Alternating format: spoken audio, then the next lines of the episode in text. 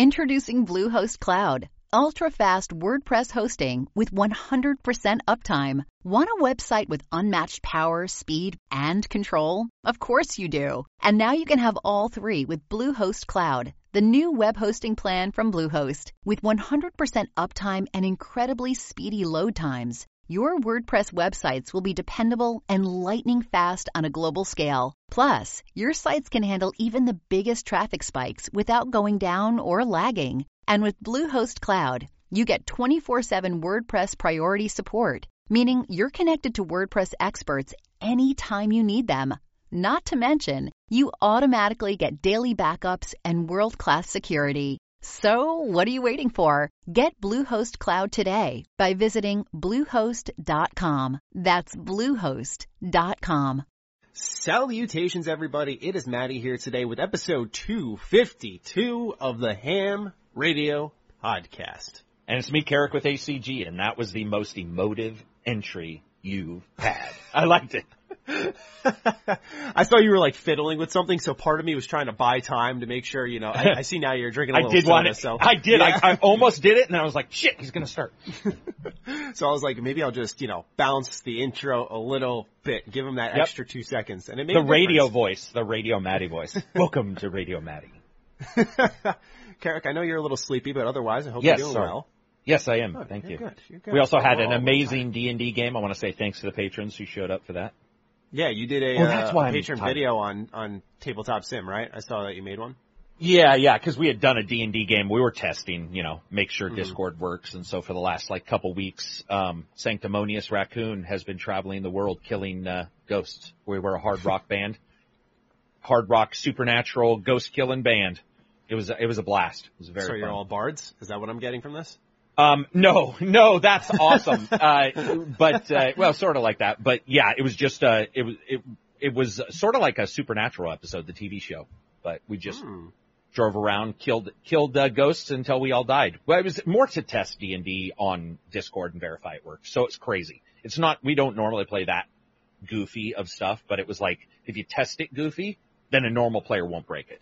And that's Yeah. what we were I've, trying I've only do. played serious D&D. I've always wondered what goofy D&D is. Oh, I shouldn't say that. I've had goofy moments within a serious D&D session. Yeah. Um, like, like the, probably the weirdest thing that's happened is we rolled for penis size one time. yeah, And, uh, right. You know, but that that was kind of like a homebrew, like, oh, this will Mm-hmm. be a stupid way to solve an issue. uh, but outside of that, I haven't had like the the goofy type of session where, um, yeah, it's just, I guess you're a rock band or whatever the hell you guys are doing. yeah, we well, and I think when it comes down to it, most people don't because if they want to do a long game, you know, it, it comedy runs, it, it gets short, it gets it it stops being fun very quickly. So, um, it, we normally don't do this, but it, I mean, it is fun for the one-off, you know, uh, to just go around and, Right. and try something goofy. And like one of one of the guys had a guitar that a pope had spilled wine on, and Mhm. so he believed it was like holy. So he was using like a holy axe to kill goat, like just stupid shit. And we were like, let's just do this. Let's pretend. You know what we usually do is we find a TV show and we pattern off of it if we want it jokey. So we patterned off of Supernatural. Supernatural is a somewhat Right. jokey, you know, uh, killing, killing ghosts type of thing. So I think it, it, it works for fun, you know, laid back. It was, it was enjoyable. Yeah, I agree. I, I, I miss D and D. I've said it like so many times on the podcast, but it's it's just such a good time and a, a nice way to like game without. I don't know how to word it other than game without gaming. Uh, Yeah. like no screens.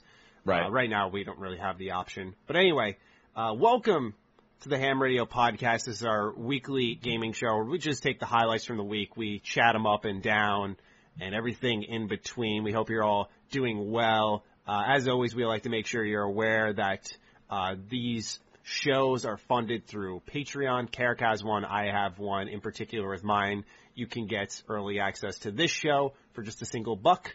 Um, you can also get access to more podcasts as well as videos and other posts as well as being featured in my own videos on my day-to-day channel um, just by signing up and depending on what tier you select. So that'll be linked in the description down below. Um, a lot of people have kind of understood the, the nature of what's happening in the world where creators are also affected. A lot of people have thought we've been unaffected because they're like, well, everyone's watching. And, um, while that is true, the, the viewership is up. That is true. 100% true, at least in my case. um, the the payout is down, and Carrick and I were talking about that a little bit. So uh, that's not to coax you in or anything. It's just to make sure that uh, we're aware of those who are signing up to the Patreon. I've had personally like 20 brand new patrons in the last month, which I, I really have never seen before. So um, I'm deeply appreciative to those who have recognized what's happening during these times and and taken some of their money and, and helped keep things afloat here. Uh, I know the same thing's been happening with Carrick, so uh, we're both just uh, appreciative that um, that you know you guys are helping cover our backs. Carrick, is there anything fun happening over on the Patreon outside of D and D? Um, we uh yeah, you probably don't know this, but so UFC was uh canceled for a while and they had a, a contract to have a certain number of fights and they were not going to meet it and it would have caused all kinds of issues. So they started back up and there's a fight like every 3 days, which is ruthless. And Really? so yeah, and we do UFC Discord groups. So the last like every 3 days now it's been like Saturday, Wednesday, then this Saturday's another one. Um so we do that Are they the full cards or just? they're full cards and they're packed Wow. cards. Dude, yeah, like the last two have been almost exhausting because you have prelims and then you have main event prelims and then you have the main event. So like one time it was seven hours where we were in Discord for seven hours, like people eating, having barbecues, you know, with their webcams so we could see them and then jumping in, watching the fights. Um, that's probably the main thing. And then just, uh, uh, like a lot of side gaming for our Discord. It's, um, you know, I send out the carrot crate, which is a, uh, if you're at a high enough level, uh, burn GI Joe characters, weird shit that I have around the house. And, uh, I've got one of my friends from Germany who's got a picture of a GI Joe character in his little wheelchair that I made out of, uh, lollipop sticks. We do random shit. I do random stuff, man. I I mean, you have it, though. shirts and shit, but it's, yeah, it's like if you want something crazy, there's like the character crate, which is, it's, it's been fun to send those out. Um, How We did a Lego you- Lego How many do you? Uh, how, how many do you have to make? Well, it's at a level that it's not super high. It's probably 10 or 15 a month who are at that level. And then you, I, I do tell them, I'm like, do you want this? Cause like one guy was in Germany and I was like, do you want this? Because it, it could take a while. They have a VAT is what it's called where they Mhm. pay a tax on what they're sent. It's weird. So it's like I could, Wow. yeah. So it's like I could buy, I, in fact, I gave somebody an Xbox as a gift and they paid a huge tax on it of like $70. I was all, sucks. well, that's not a gift. That's like, I mean, they were happy, right? Um, yeah. so, and I do, yeah, so, so one or two months I've done eight, you know, but normally somebody will turn it down. They're like, hey, I'm just, I, I don't need anything or the shirts cause I give them whatever is at the lower level. But it's, been- dude, it's actually half my enjoyment is doing weird shit and being like, oh, you know, Yeah, that's a really good idea. And like doing a rhyme or a riddle. I reviewed somebody's life as like a never touch. I was like, okay, here we go, you know, and I did their graphics. They sent me a picture and I'm like, okay, you know, and I did their graphics, their sound. I had them record their voice and send it to me. And it was just a joke, you know, it wasn't to hammer on them. They wanted Yeah. it. So yeah, I just, I, I'm always doing weird shit like that because it makes it fun for me too. It's not just like, here's a shirt, which is cool, but if somebody's a patron for eight months, Maddie, do you send them eight shirts? Like that's honestly, I've had, you've had the same thing I have. You have a patron for 20 months at the same level. You're like, what do I do to make it special for this person? Mhm. And so those kind of things are, are what I've been doing. Do you buy stuff online and then like package it up for them, or do you just make stuff? I make do you- stuff, I man. mean, I, yeah, it's stuff, my, sh- I mean, even hand me downs almost. Like we get sent a lot of like PR stuff sometimes. Like no, I do that separately. Yeah, I uh like the box that uh the the you know fucking Voldemort's editions of games. You know, the Oh yeah, yeah, premieres. yeah, yeah. those I do separately. I would say most of everything is I make, um, or write, or draw, or, or like one, for one patron, I found out he had been a patron for a while, so I went back and got every message he had ever done to me back and forth, and w- w- made a fake, uh, like, uh, cryptology puzzle out of it. And, and I was like, and if he figured it out, it won him a game. Like just, I mean, goofy stuff, you know, because Cool. to, yeah, it, and it's fun to do. You know, it's like Mhm. that kind of stuff is enjoyable to do. Sometimes it's probably not as good for them. I sent one guy all this crazy shit and I sent him a centaur mask and I haven't heard back from him. So he's still a patron, but I haven't heard back. I found a mask, a fucking mask. Oh, that one I did buy. Just so Mhm. that was like 11 bucks and there was a mask. And I was like, how do you buy a mask that indicates you're a centaur? Cause it's a human, right? Mhm. The only thing in this mask that indicated it was a centaur mask, Maddie, was the picture on the mask. It wasn't even the mask. The mask was just Oh, a God. dude's face with a big devil beard. But who cares? He like. I mean, I'm sure he liked it. He hasn't left Patron. That was months ago. Oh, there you go. There you go. Maybe. He'll always remember that. yeah, He- he'll remember it all right. I was gonna say he put you at an arm's distance after that. He was like, all right. Enough Yeah, he's that. just like he's just like put all G- all, all patron emails into into Gmail spam. Carrick, what have you been playing this week? Any games? Um, Video yeah, games specifically? yeah. Uh, I'm playing uh, uh, Galactic Galactic Civilization Three, which is an old four by um, game. Uh, just very old, but they still have been. They just did DLC, and it, it came out today, and they've been around since 2013. I think was the last time this released.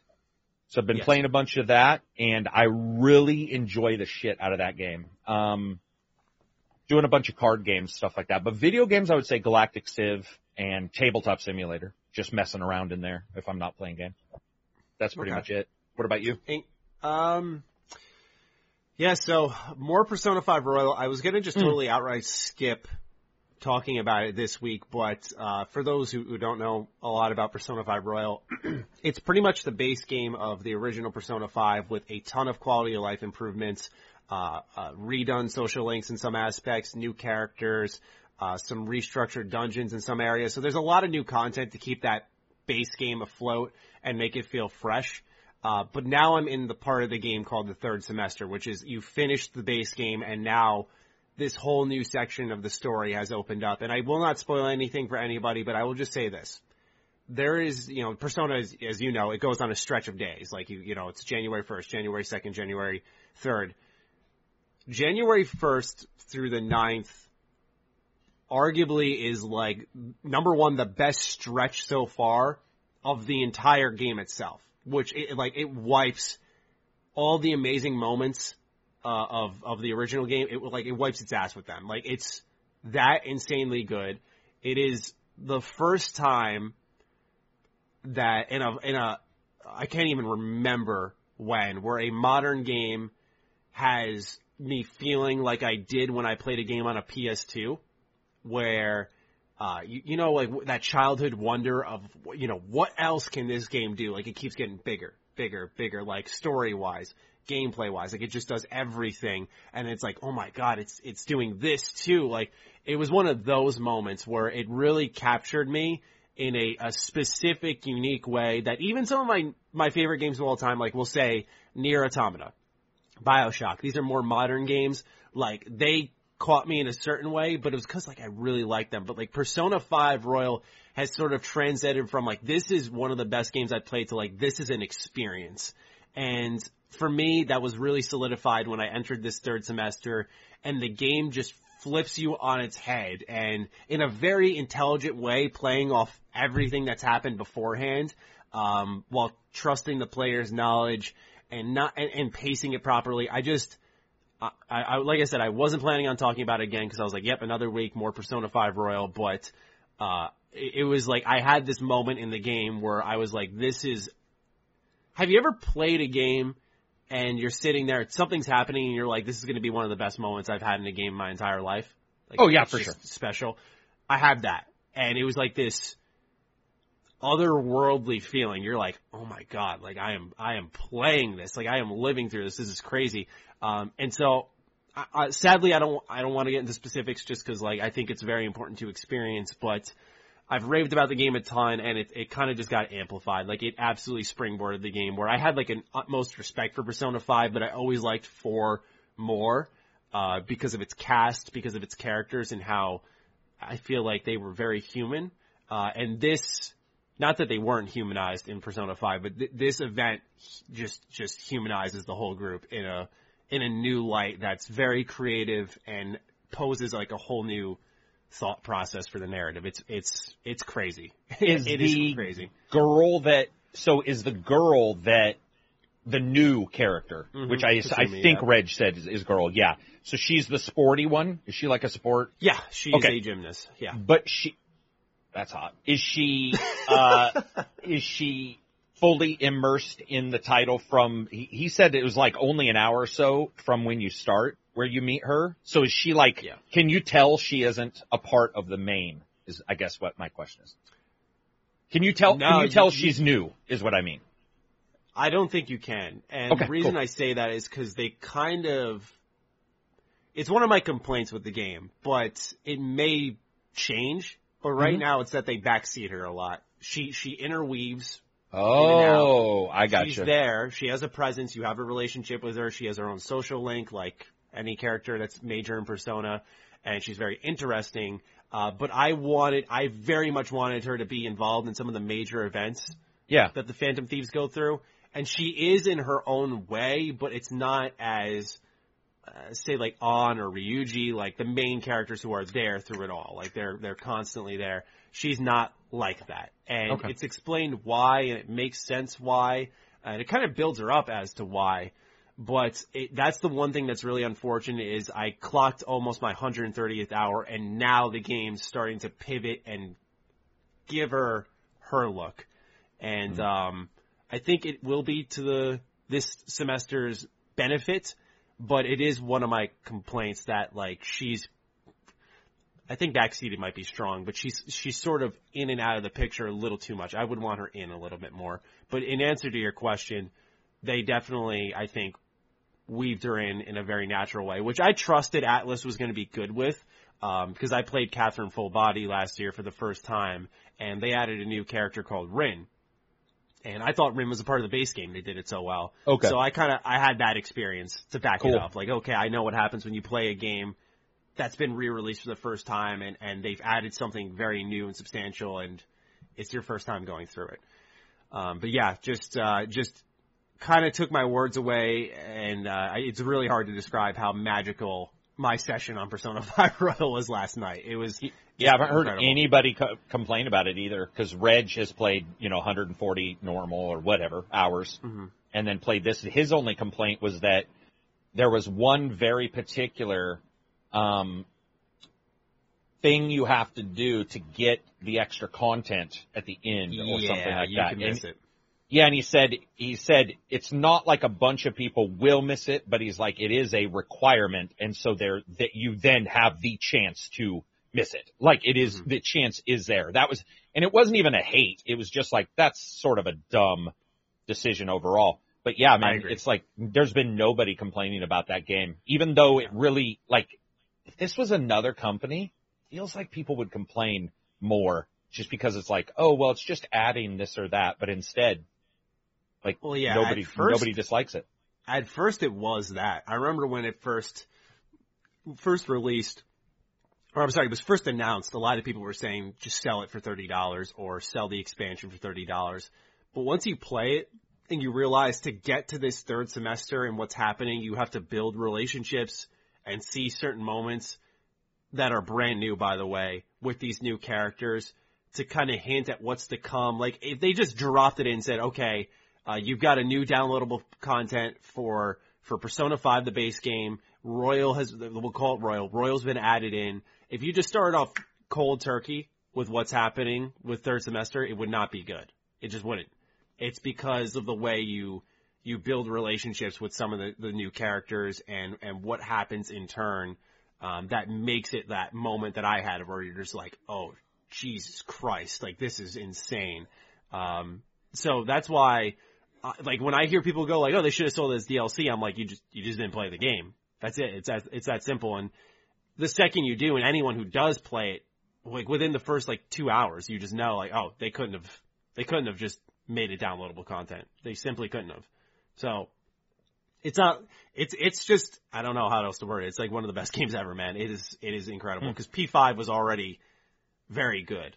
Yeah, Um, and I yeah. don't I don't want to sound hyperbolic. I I genuinely will back it up that I I think this game is one of the best games ever made. It is it is incredible because like I said, it's that bigger bigger bigger bigger thing where it just as you go through the game, it's like oh they got these mini games. Oh my god, the combat, another layer, the confidants, the story, this, that, the choices, the, the permutations, all the personas in the game, the fusion combinations. Like it's just, it's all there. It's insane.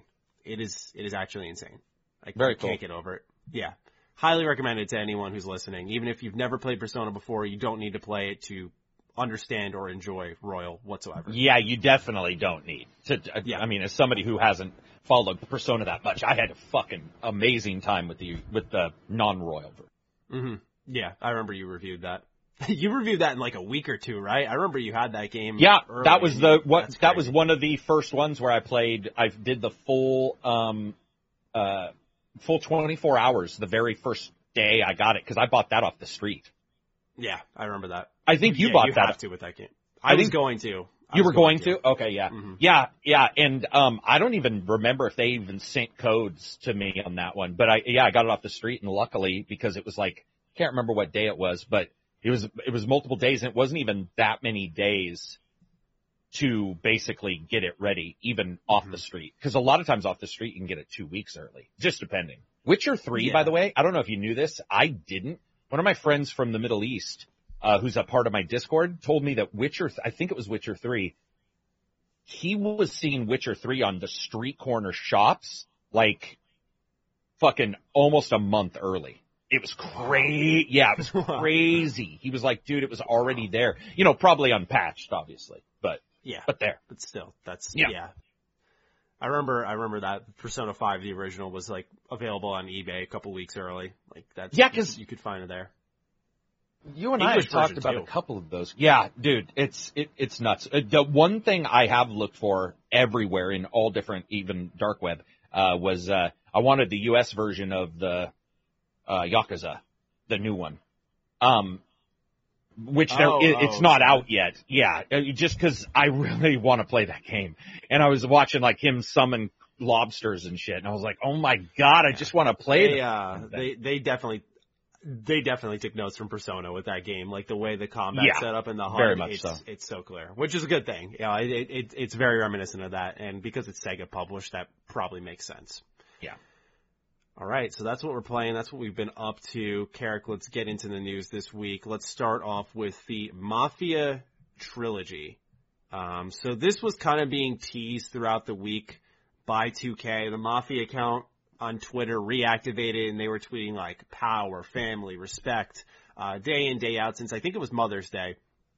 And, uh, once all three of those tweets were sent out, they then announced the Mafia trilogy. So let's go ahead and we're gonna zip through an article from Eurogamer. 2K's trilogy of Mafia games are getting a re-release with a package called, fittingly, Mafia Trilogy.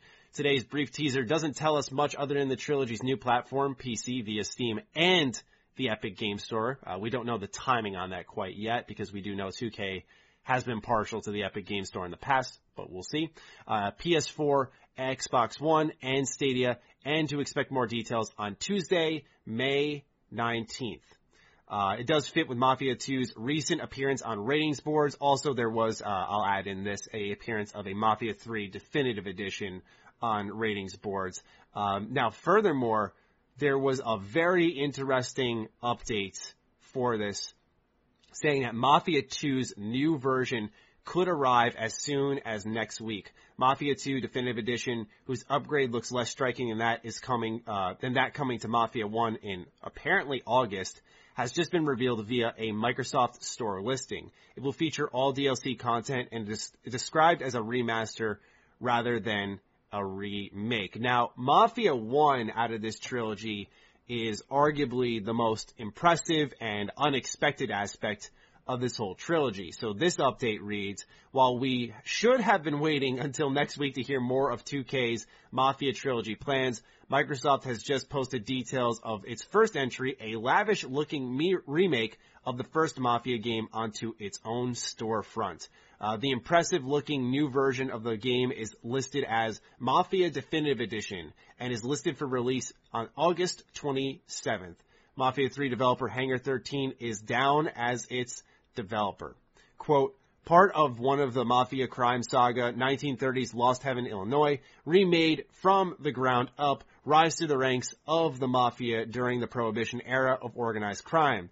Uh, end quote, its description reads. After a run-in with the mob, cab driver Tommy Angelo is thrust into a deadly underworld. Initially uneasy about falling in with the Salieri family, uh, Tommy soon finds that the rewards are too big to ignore. And this was accompanied by screenshots that just looked incredible. Hmm. Yeah. So there's kind of your general write up for it. Thank you, Eurogamer. Carrick, what do you make of the Mafia trilogy? One being a remake, two being a remaster, and we're we're kind of hazy on details with three, but I imagine it'll just be the original package with its DLC.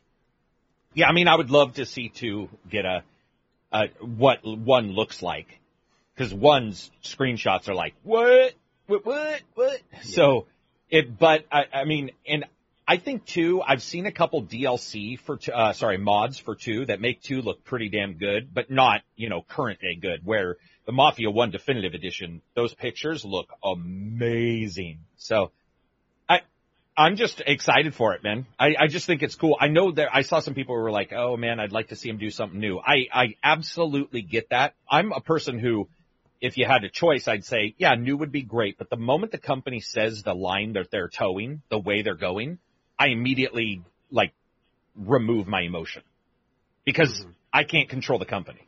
Like that, it makes no sense. So the moment they showed this, I was just like, okay, this is where they're going. Now we need to look at them. And, uh, I'm admittedly more interested in one just because of the, what I saw. Like those pictures.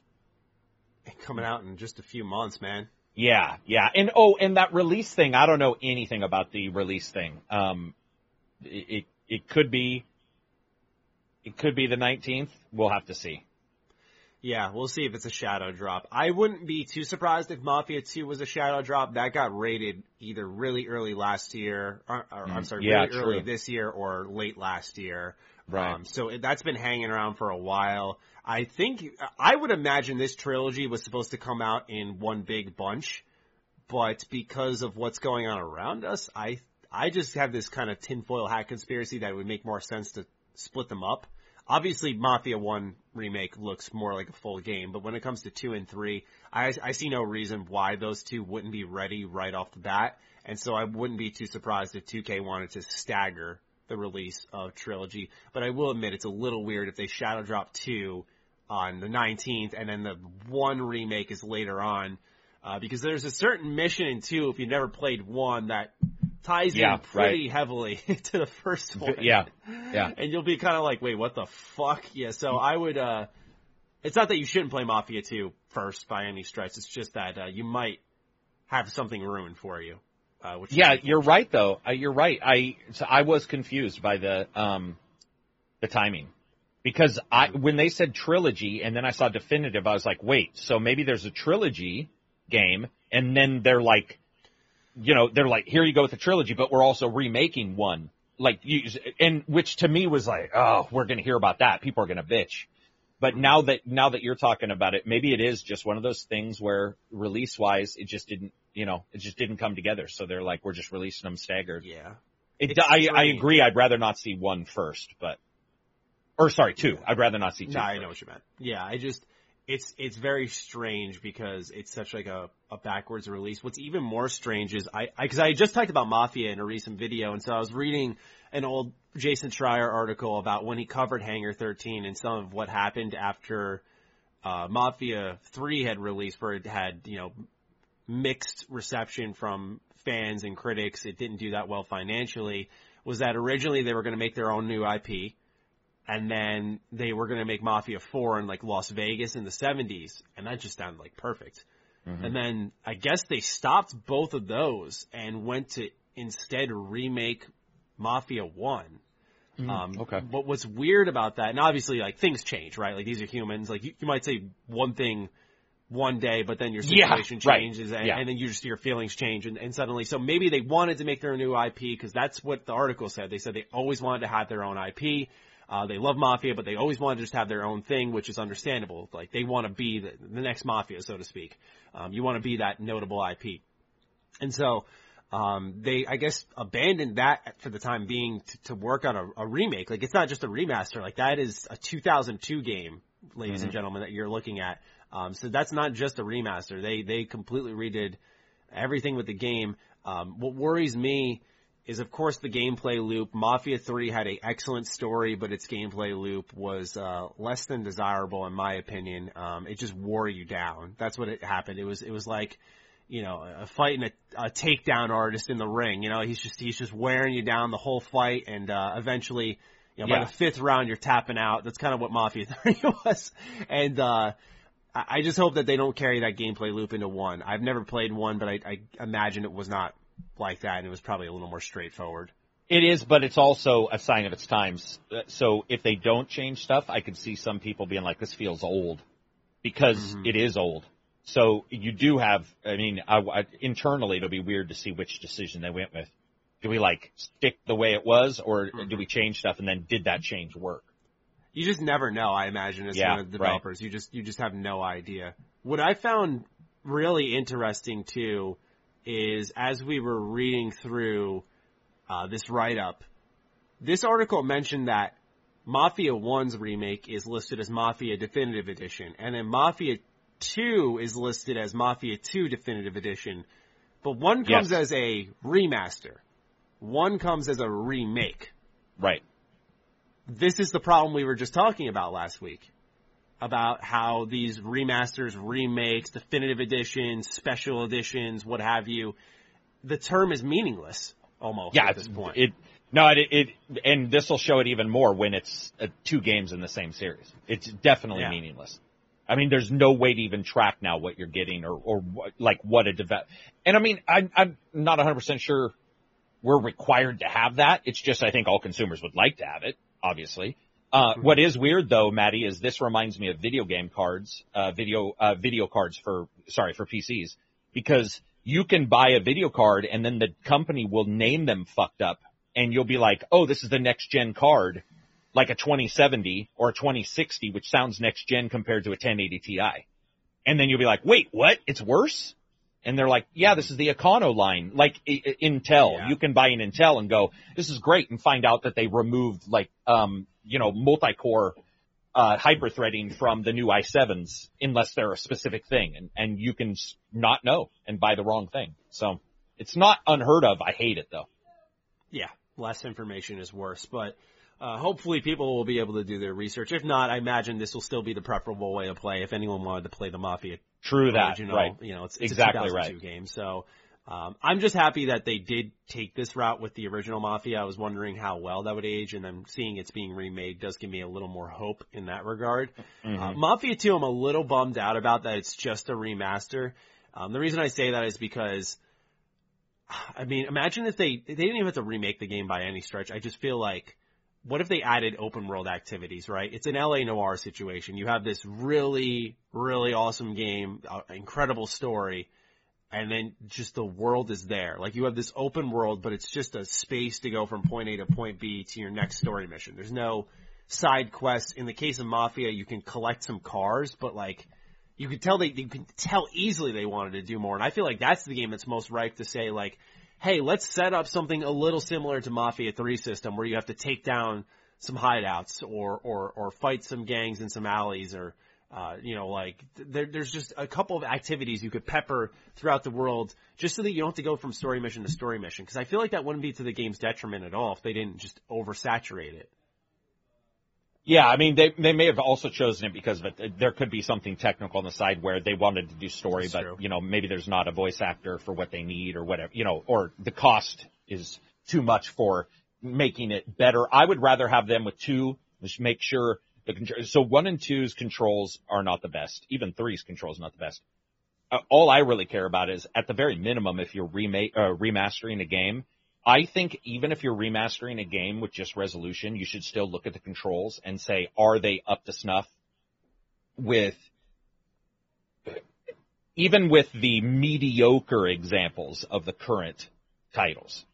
And I will say both of those games have a couple issues with control. So that to me is actually going to be a little bit more important, like to see how they play overall, if they feel not even current, but you know what I mean, improved gameplay wise. Yeah. We'll have to wait and see. One thing I hope for is that uh, when I was making my video on Mafia, I was playing Mafia 2 and I did not realize how far the camera pulls in for a third person shooter. When you aim in, it is pretty ridiculous. Mm-hmm. Uh, it, the screen gets a little crowded, so I hope they kind of yank that back. A Oh, bit. Right. Give you a little more felt- room. Yeah, because it it's one of those things where it pulls you in so close that like Vito's shoulder will block like a good chunk of the screen, and you're kind of like trying to look around them. Um, so yeah, I'm I'm hoping that that's something that they do amend uh, to some extent. That seems like a simple quality of life improvement, but we'll see. They're calling it the definitive edition, so we'll we'll see what that means because I guess all three are getting definitive editions. If they're calling the first remake one, and then Yeah. two and three were listed as definitive on the on the ratings boards, and two leaked as that name. So we'll see. We'll see. This was indeed, Carrick, the week of remasters and remakes, what have you, because Tony Hawk is back. Yeah. Tony Hawk 1 and 2 are being remastered. You're shaking your head a little bit. I just it, that one. I mean, it was sort of a surprise in a weird way. I don't know why. I was surprised. by it. yeah, it, it was, um, it was kind of like a secret that wasn't kept that well because I know Yeah. a band leaked the soundtrack or that they were going to be on the soundtrack. And then they also had leaked, uh, I, thi- I think like another skater who was going to be in the game, Jason Dill it was, uh, had, had Mm. leaked that it was happening. So there were little things cropping up, but I was like, oh, this is so far down the line. They're probably not even going to announce it. And, uh, they did, uh, during the Summer Games Fest. And so, Tony Hawk went through a pretty a tumultuous ride, pardon the pun, because there was like Skate Jam and like Tony Hawk's Ride. There was just a lot of bad games. Uh, So now it seems like uh, Vicarious Visions is teaming up with Tony Hawk and Activision, um, which I, I actually trust this. I know a lot of people know I'm not a huge fan of Activision, but uh, Vicarious Visions were the people who did remake Crash 1 through 3, and I thought they did a pretty good job with that. I'm unsure if they also did, did they also do, no, that was someone else who did Spyro. Um, but I, I trust what they did with, uh, I trust them rather based off what had happened with Crash, and I'm not even a huge fan of Crash. Um, a lot of people were like, oh man, but, you know, Tony Hawk Pro Skater 5 was terrible, but that was a completely different developer. And they, they rushed that game out because the Tony Hawk contract for that company was about to end, so they were just trying to capitalize on any money that was out there. So, let's read an article from The Verge and then we'll pass it off to Carrick. Today, Activision announced a new remastered collection that brings together the first two Tony Hawk Pro Skater games in one modern package, with new features like online play and a more robust co- uh, course, robust course builder. It'll be coming to PS4, Xbox One, and PC via the Epic Games Store on September 4th. First, here are the basics. The remastered collection will feature updated visuals, all of the original levels, characters, and tricks. There will be extra challenges, a more elaborate create a park mode where you can share custom skate parks online, and a brand new online multiplayer mode along with local multiplayer. On top of that, the game includes the vast majority, that's in quotes, of the iconic Tony Hawk Pro Skater soundtrack, though not every song made it due to licensing issues, which, you know, that's kind of out of their control. But Yeah. I do hope that uh, Superman makes it into the game. That's uh, that's incredibly important because that's like the the song for Tony Hawk Pro Skater. Uh, let's see here. Is there anything else this mentions? The remaster is being hel- handled by Vicarious Visions, as I mentioned earlier, which has some history with both the Skate franchise and remaking games. Some of the studio's earlier projects were surprisingly excellent portable versions of the Tony Hawk Pro Skater series, while more recently the developer recently had released uh, Crash Bandicoot N. Sane Trilogy, also a remaster of PlayStation era classics. So, Carrick, new uh, create a park mode, old tricks, new dog. And I think if I- if I heard Tony right, because I did watch his stream, um, I think he said that like number threes, uh, the the ver- there was a spe- special move with the trigger, revert. Is that what it is? Uh, yeah, you can you could revert, I imagine, in yeah, later he, ones. he- he said that some things were added from three into two, so it's not, or in yeah into into these. So when you do get these, some parts of the later games and some particular moves are actually being added as well, which I thought was pretty cool. So it's not just absolutely the stuff from one and two. Um, cause he was talking to the pro, there was the programmer Jeff Keighley and him sitting together talking and, uh, she was talking in particular about how much they played. She was a big fan. It was, which is always, always cool to see when the dev is like Yeah. excited. Um, That's what you but want. yeah, I mean, I hold five, I I hold everybody accountable for five just cause it's terrible. Um, yeah, no, I'm not saying it should be excusable. I hope I no, I know. across that way. Yeah. No, you didn't. You didn't. I'm just saying. I just. I really hold it again because five was. It was ju- like. It was played it? surprising, dude. I did one of those unacceptable games found videos. Well, I've only done like six in my life. Yeah, it's horrendous. It was like a minute 30 seconds of the review of just me going like, how the fuck did this get made? Like it was, it's a terrible game. And That was um, 2015, right? Yeah, that was like right when I, not right when I started, but yeah, cause I started 2014. I think it was my first major full year. But, uh, yeah, I mean, you know, I know that we, we talked, you're a tiny bit more into it than I am. Um, but I would say overall, I was a pretty big fan. I guess the things that I care about is like, if it's still got, I, I like the other stuff you can do, build your park and stuff. I just hope it's the same, just jump in though if you want to do that without any of the other rigmarole. Like create a character Like is great. Freescape? Yeah, dude, I just want to jump in and just play and not worry about any of the other shit. I probably won't mess around with the creative park unless it's very cool locations. Oh, Um, really? probably not. Probably not. I might download yours kind of thing, but I don't think Right. I would make my own. I'm not as into skating as that. But, uh, yeah. yeah, I mean, I- it's, I also wonder about the price because that's one thing that we're going to see is like how much are they going to charge I think 60 it's 40 bucks. Is it 40 for both though? Oh, well, I'll look that You up. get my drift? I'm going, yeah. I'll, Yeah, so-. So my worry is that it's like 40 a piece. I hope it's not, but the reason why I bring that up is if it, if it's one and two, then if I, for some reason think in my head it'll be released separately. And if it's released separately, if one and two are released separately, then it goes into my head that both will be 40 a piece. So I'm just a little confused on the pricing scheme. From the writing, it seems like together they are $40. oh, well then, that's It good. says Tony Hawk Pro Skater 1 and 2 uh, is priced at $39.99, a, and a digital deluxe version with, Oh. quote, unique content and in-game gear, end quote, costs $50. Uh, there's also, I forgot to mention this, a very cool collector's edition, which includes a Birdhouse deck, like an actual skateboard deck that you can get. Oh, um, which cool. for, for, for a hundred bucks, I guess that's not too bad because you get the game plus a skate deck, um, which I, I- just thought that was a, a pretty neat thing because usually you get like doodads or figures, so you can get actually something you could use. yeah, that's not a I- bad, I thought was really it's not cool. bad at all. Yeah. See, I'm not one of those people like when when Super Mario Maker, I think that's what it's called. Uh, when that was like announced, uh, that that's a game that I look at and go, nah, not, not for me. I don't think I have the mind for side scrollers, but as someone I guess who s- used to skate a lot, and I, I miss skating a ton now. Um, I might get back into it just because I can't, I can't play any sports or anything, so it's like I'm Yeah. I need something to do. Uh, so I've been considering getting back into skating again, but um, I guess because I've had my hands on actual skate parks and and been in them, and you know, you, you I grew up playing these games. Uh, for those who are wondering, American Wasteland's personally my favorite. I I fucking love that game. Um, did you ever play that by the way? Because like you have that one base where as you complete missions, they, they take these insane objects from like a casino and they'll put them in this gigantic ultimate skate park. It doesn't ring a bell. Doesn't mean Oh, I didn't, but that one doesn't ring a bell. Yeah. Yeah, just I grew up with all of those games, Underground and Four. Tony Hawk Pro Skater Four is one of my favorites. So I- just, I think I just have a mind for it because I've had so much hands-on time with it. But I, same thing went with like Doom SnapMap. I had the same perspective you had. Oh, I just, I'll, I'll play whatever people make. Yeah. But in that case, I'll probably be with you, or I'll probably be with the people who are actually making stuff. Oh, cool. As will my got- dogs. I was just gonna say this is the first time you've got a full on. I'm surprised my dog isn't answering your dog. Yeah.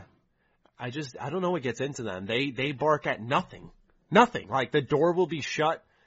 There will be no stimulation. There will be absolutely no sounds outside, and and they will just haul off and be like, "Fuck it, let's make noise." Like it's, also incredible. funny that right now it's funny, but like at three o'clock in the morning on a Yeah. fucking you know windy night or whatever, and they're barking at a wall, and you're all wait. Does this dog? Mhm. Is, do they see spirits? What's happening? Yeah, yeah my girlfriend's one of those people who just you know she believes like dogs can see spirits and stuff. Oh, right, yeah. And my dad is too. So like when they start barking at the walls, my dad's like, "Oh, oh, someone's here" or something like that. I'm just like, "All right, all right, you don't need to freak me out in the process." all right, let's move on to Ghost of Tsushima. We saw a pretty extensive look at this game on State of Play this week. Um, about 15 plus minutes of gameplay. Uh, I have a whole video that's going up on my channel talking about what I saw with the game. Uh, I'll just say it wasn't like overly positive, but it definitely wasn't negative. I just wasn't blown away. But Carrick, I'm very curious as to what your thoughts are on Ghost. I think they beat Ubisoft to uh, Assassin's Creed Japan. Yeah, 100%. Yeah, it looked fun, but it did not look. Um, uh, I don't know what the classic, or I don't know even what the term would be. There was a lot of weird jankiness too, like shooting guys with arrows and they'd flip up in the air. And you're like, what is happening? There's all these oddities, but um, it it looked really cool graphically. I will say I blame Sony and Microsoft both for doing this. They both have done it now, and they need to stop, which is um, streaming really poor bit rate to YouTube, and and it, it looked fucking horrendous. So I had to go and get the 4K real version later and rewatch it all. Um, my Twitch audience did too. Oh, dude, it was ugly. That was one of the worst videos I think I've seen. It was like IGN quality, and they're known to have like shit quality. Um, so I watched it. It looked fun. They they sort of did some. So I'm happy because I just I think you and I actually talked about this at least two, if not three weeks ago. I've been bitching that I've always wanted a Dark Souls game that isn't really Dark Souls so casual people can play it. And I had been hoping that some game would come about and looking at that gameplay, that's pretty much what it looks like. So Sekiro, but without the huge difficulty. Um, you know, cause it's got like the slow motion or the, the momentary draw and then everybody like swings a sword, uh, which could be fun. I mean, in a weird way, they didn't show as much as I wanted because like they showed cosmetics, but and they're like, and it changes the way you play, and then never showed anything about that. They just showed his cha- his changing, and it's like every game does that. I mean, they have a plus tier. Well, that's You know- kind of where it started for me. Because your words right there, every game does that. That's kind of what I felt like while watching it. I felt Right. I saw a kind of catch-all of, of elements I've seen in like the last three years, four years thrown into this game. And I would normally not have a problem with that at all, but it was more so that this is coming from a company who's made the likes of Sly Cooper or Infamous, which are you know, can we really think of any game that is close to either of those two? It's it's tough to think of. And so for me, when I saw that game kind of looking like a Ubisoft game, right? Like you, as Yeah. you said, Assassin's Creed Japan, uh, which isn't a bad thing. It's just it's very familiar, and I was I was disappointed because of that. I was very underwhelmed by by what I had saw. It doesn't look bad. I think it'll be fun, but I just expected a lot more. Oh, this looks new from that. Yeah, there was- because I- I don't think there was- we- Oh, go ahead. It's been six years. I was just since what? saying, it's been six years since we've really seen a full game from them. So for me, it was like, I didn't, I wasn't even like hyped. I was just thinking to myself, okay, it's been six years. I imagine they've got something that separates this. And when you start seeing him like finish destroying a ship and the camera pulls out and it says destroyed shipyard and it, it, it does the same thing a Far Cry game does. And to me, when I saw that, that's when I was thinking like, oh man, you know, this, this is very familiar or the same thing is like just little subtle things like glowing plants are lootable and, and yeah, they, they're used to craft just incredibly familiar gameplay. Yeah, the the the lootable, uh, all that kind of stuff. The way all that happened, it surprised me because they're like, "Hey, you can follow the wind to your new location." You're like, "All right," so that takes a game mechanic and puts it into the game world. That makes sense. And then nothing else was done that way. Everything else was a mechanic with a shining radar color or something like that. And you're like, "Well, that's weird." There was one specific thing that they were like, "Look at this is unique or at least fits in the game world." Um, and then they were like, yeah, there's a ton of collectibles, so look for like smoke in the forest. And I was like, wait, look for smoke in the, like every game does it. And that could be their six years thing too.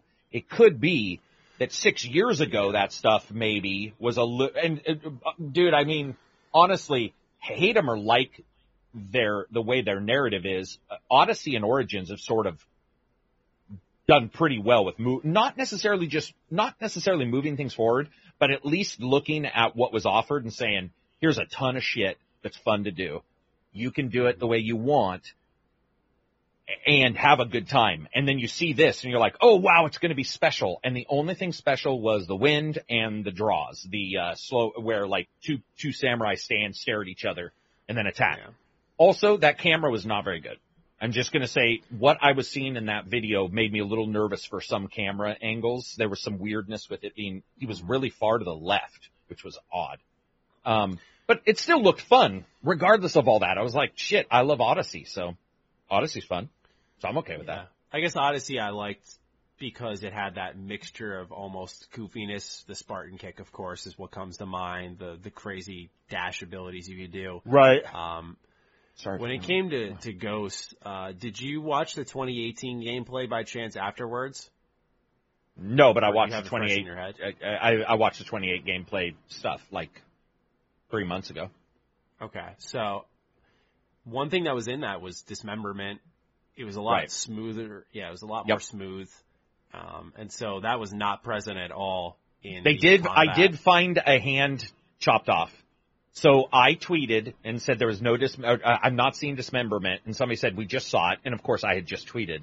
So it was right when I was watching the trailer, and I didn't look. I went back and looked, and there is a single hand that is chopped off in that battle. A hand. s- a hand. So my opinion. Maddie, is that when it comes to dismemberment itself, they may be skirting the uh, the the they may be worried about blood laws and stuff, which is why like uh, Warhammer, uh, the the latest Warhammer Rome total total Warhammer game, you have to buy the DLC for ninety nine cents to add blood to the game because it, it skirts the laws for violence. So maybe they just, for whatever reason, they want it to be really G rated or something because there's one hand in that entire time. And there was a lot of striking going on in that video. So I Well, expected yeah. arms and legs to be flying off. Yeah, well, that's the thing is in 2018, he took like an arm clean off. Yep. He was, he was like gouging people and then kicking them off his blade. And in this Yep. one, it looked more hack and slash and the animations definitely took a hit. And it kind of led me to this conclusion where I was like, this doesn't look bad. Like I'm with you. It does not look bad. And I'm sure people will think I'm, I'm saying that, but I'm really not. I'm just more so saying that probably if this game were to have released two years ago, a year and a half ago, Right. Um, I, I would probably, I would, I can almost guarantee I'd be receiving it differently. Um, just because it, it's clear that it's been stuck in development for a while and now they're just trying to shove it out, which sucks, but you know, they, it's been six years. They've got to get something out outside Yeah. of Infamous First Light, which was a little standalone thing. There also could be something we're not seeing. For example, if the equipment stuff adjusts dismemberment, for example. So maybe in one of the videos they've, you know, they, maybe they've decided we're going to tune down dismemberment on lower level swords. That way when you get a high level sword, it does more dismemberment. I have no problems with that. So I'm going to hold, you know, any worry of it missing, uh, for that. I personally don't think that's probably what's happening, but it, it's, it's happened before. That kind of weird shit has happened before. I just feel that it was, yeah, it was a little downgraded. I mean, it's the problem is, is it our I don't really care about the downgrades because I know how development's done. Well, so do you, but I'm I'm not saying we don't. But I'm saying some people may not. They're like a game they shoot for something. They're like, whoa, we wanted it. We like we can't hit this polygon budget. Um, so maybe something like that happened. I still think it looked pretty fucking awesome like graphically when he's riding in the wind and the and the and the grass and The the jungle, the Yeah. world all yeah. So I I just don't know. There were some things hidden in that trailer for sure, or in that gameplay for sure, including that armor because he's like it physically changes stuff, but then they they clicked away from it, and I was like, that makes no like what does that mean? So there could be something else on there.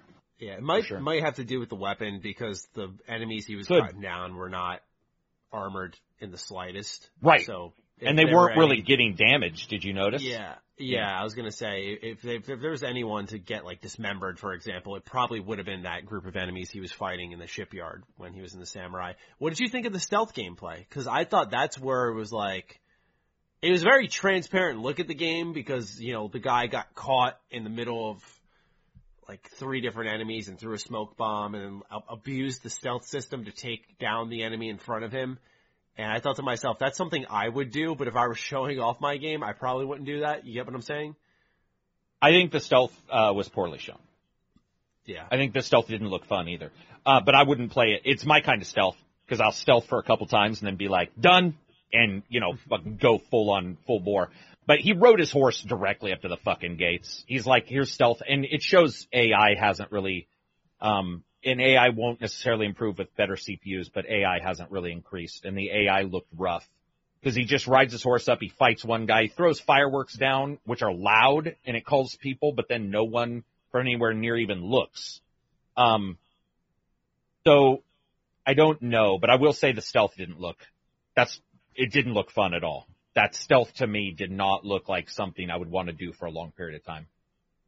Yeah, yeah, it's unfortunate. I, I think, um, I don't think it looks bad. Like I said, I just want to make sure people know that. I, just, I think it was a bad showing. Yeah, Like, yeah, it it just didn't instill confidence. It underwhelmed Mhm. me. I, I was expecting something good at the very least, and it's not that it's going to be a bad game. It's just I saw it and went, oh, okay, it's it's Right. another open world game, you Same. know, and that's that's that's up people's alley, and that's fine. It's a checklist open world. Spider-Man's a checklist open world, and I fucking love that game. Uh, I think the Yeah. difference with Spider-Man is you've got gadgets, you've got tons of suits, different ways to handle encounters, a free flow combat system, the webs, the traversal. I think a lot of things remove the checklist weight, whereas this doesn't have that fantasy element, so to speak.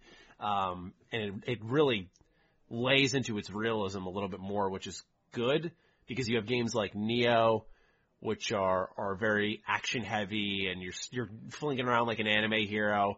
Uh, and then you got Sekiro, which is almost like a, a rhythm game where you just kind of parry and jump and analyze your foe. And that's, as you mentioned earlier, also a lot more difficult where this could be that good in between. So I think this is going to be the game for a lot of people that they've wanted but couldn't get out of Sekiro or Nioh. And that's great. Uh, I just, I was not in love with what I saw. And I have a video coming out on it today as uh, we record this podcast, and I I do not anticipate good results. I definitely do not because I'm sure people are are going to be disappointed with my opinion, but that's okay. All right, let's move on into our next bit of news. Carrick, this is all you. We're talking about Halo Infinite apparently having an event soon.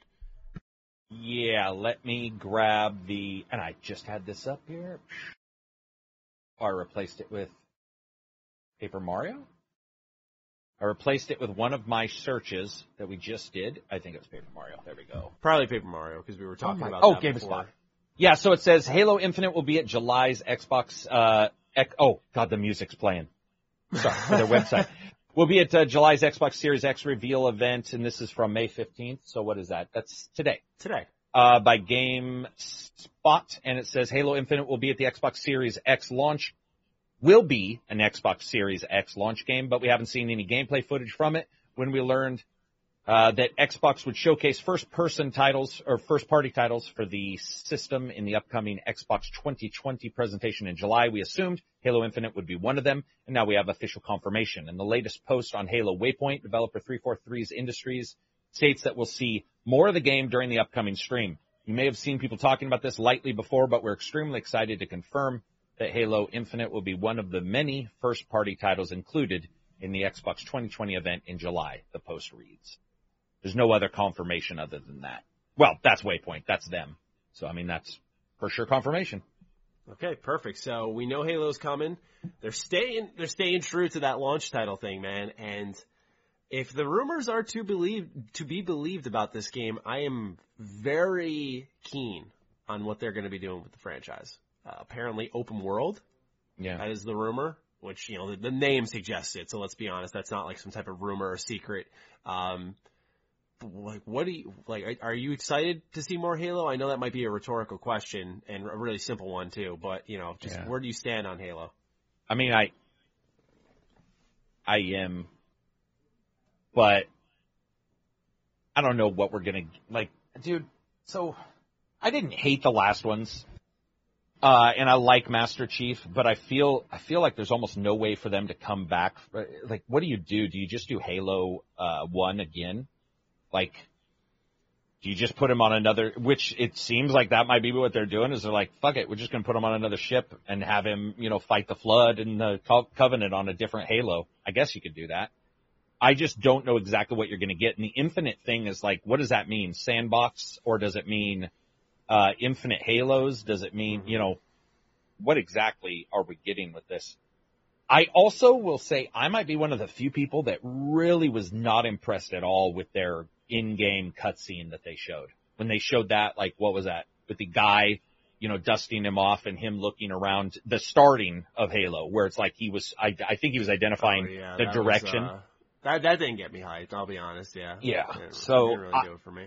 I, I like it did yeah it didn't at all for me i just need to sort of see what their what their plans are those games work the best too when it's just like open spot load of enemies narrative to make you want to get to the other side of open spot and done just be like Yep. don't get so fucking wordy with the na- why are they like why it's not a novel man just be like master chief's gotta get to the other side why because there's bacon over there and i'd be like okay Less bacon more. dude, let's do it. And I would probably consider that amazing. So, I don't know. Yeah. Excited, Yeah, but yeah. not like on fire for it. Yeah, I, I'd probably sit in the same park. I, I think Halo, uh, like many people out there, holds a pretty good spot in my heart. You know, I, I, I grew up on the series, especially. Um, I think I just talked about it last week. How that was the game. Yeah, we were answering patron questions, and I said how Halo One or Two was a game I played before school for like the only time ever. Uh, so just I have good memories of it, and I've gone back to Halo One a lot. The idea though of a Halo open world game kind of makes me think, I wonder if this is what the dream was with Halo 1 when you're on the ring and it just feels so open and large. And it is very large for a game of its time, but I look at that and go like, man, you know, I wonder if like they wanted to make this like a very I don't even know if the term was around at that point in time, but like an open world, um, or envisioned that at some point in time. Obviously, it's a different different developer now. Bungie's no longer in the picture, but very curious to see how they handle uh, a larger world space for this game because they're definitely taking that route. I think we're going to see the brutes more so than anything because I know that Halo Wars 2 Keep talking. I'm gonna put him out. He's Gotcha. he's whining. No problem. I'm pretty confident in this, and it has been four years, three years. Someone can correct me, but it's been about that number of years since uh, Halo Wars Two had dropped. And I remember in its story, the the brutes were a pretty significant part of it all, and they were ramping up and doing a teaser to what was happening in Halo Six or Infinite, whichever you want to call it. Um, at least that was my personal interpretation. Um, I could be wrong. I'm not a Halo lore geek. Um, but when it comes to one, two, three, I know my stuff. Um, it, it depends if they're going to keep like spinning around and chasing their tail as well. You know, I do wonder a little bit about like, are they going to introduce a new enemy type? What Oh, are they going to do to to make us be invested? Are you going to rely? Like, it, it's kind of in a tough spot where it's like, do you know, they go back to the flood or they go back to the covenant. Are, are we now in that? Oh, this is familiar. They do something new, like what they did with Halo Four, and you're like, oh, this this is not really hitting right. Um, I just that's what I I wonder about with the spot they're in, um, which is why I think the brutes are kind of the logical next step, at least. Yeah, and I, I, I liked the Tron-like enemies in four. Um, not loved, but I liked them. And I, I wouldn't have, I think they were probably hard to hit because, or, or, or they were a target that's hard to hit because the Flood are awesome. Like, you know, the Flood are this, they're creepy, the Covenant are cool, they're religious, and then you, you're trying to like, you know, how do you spin another group in here? Especially when those guys are considered the badasses. So you're like, if these two are the badasses, where's this other group that you're trying to inject into the game? Where do they fit? Um, but I think overall, it, it, your best bet would be, at least to me, would be if they somehow figure a way to get two two enemy types, three enemy types, whatever they want to do, as long as they get the four player co-op team going out there in the open AI kind of, you know, flexible combat, as long as they get that, I don't think they actually have to go too nuts with anything else. Um, because I just don't know of anybody who talks about the other stuff. Like all the other stuff they've added, I don't ever hear anybody talking about. They talk about No. the old shit from three and prior. And Reach, admittedly, I know a lot of people like Reach. I'm, I'm not as big a fan of Reach as a lot of people. Um, I liked Reach's multiplayer and its story. I liked everything about it. Now I think about Yeah. it, yeah, that Yeah. was a that was a good game. what about ODST? because I also didn't like ODST at all. I thought it had a good atmosphere. Hmm. It was kind of more of the same, but you know, it wasn't bad. I, don't- I don't know. I, I- outside of Halo Five, I really don't think there was a bad entry in the series. I think Five's multiplayer, and not, not a lot of people like the pacing of the multiplayer because they added sprinting, and that kind of changed up how Mm-hmm. people would get to like the weapon pickups and how the map played out. There was just a science to the original Halo multiplayer. So I totally get where people are coming from. I Yeah. didn't mind it though. I, I think it was a little more intuitive for newer players, but I think they need to just get back to basics with Infinite and, um, I think it's possible. It's gonna try new things, of course, but I think if they simplify it and kind of like what you said, it doesn't need to be a novel, like just straight shoot it. You know, the, the Halo 1 through 3 storyline really wasn't like complex.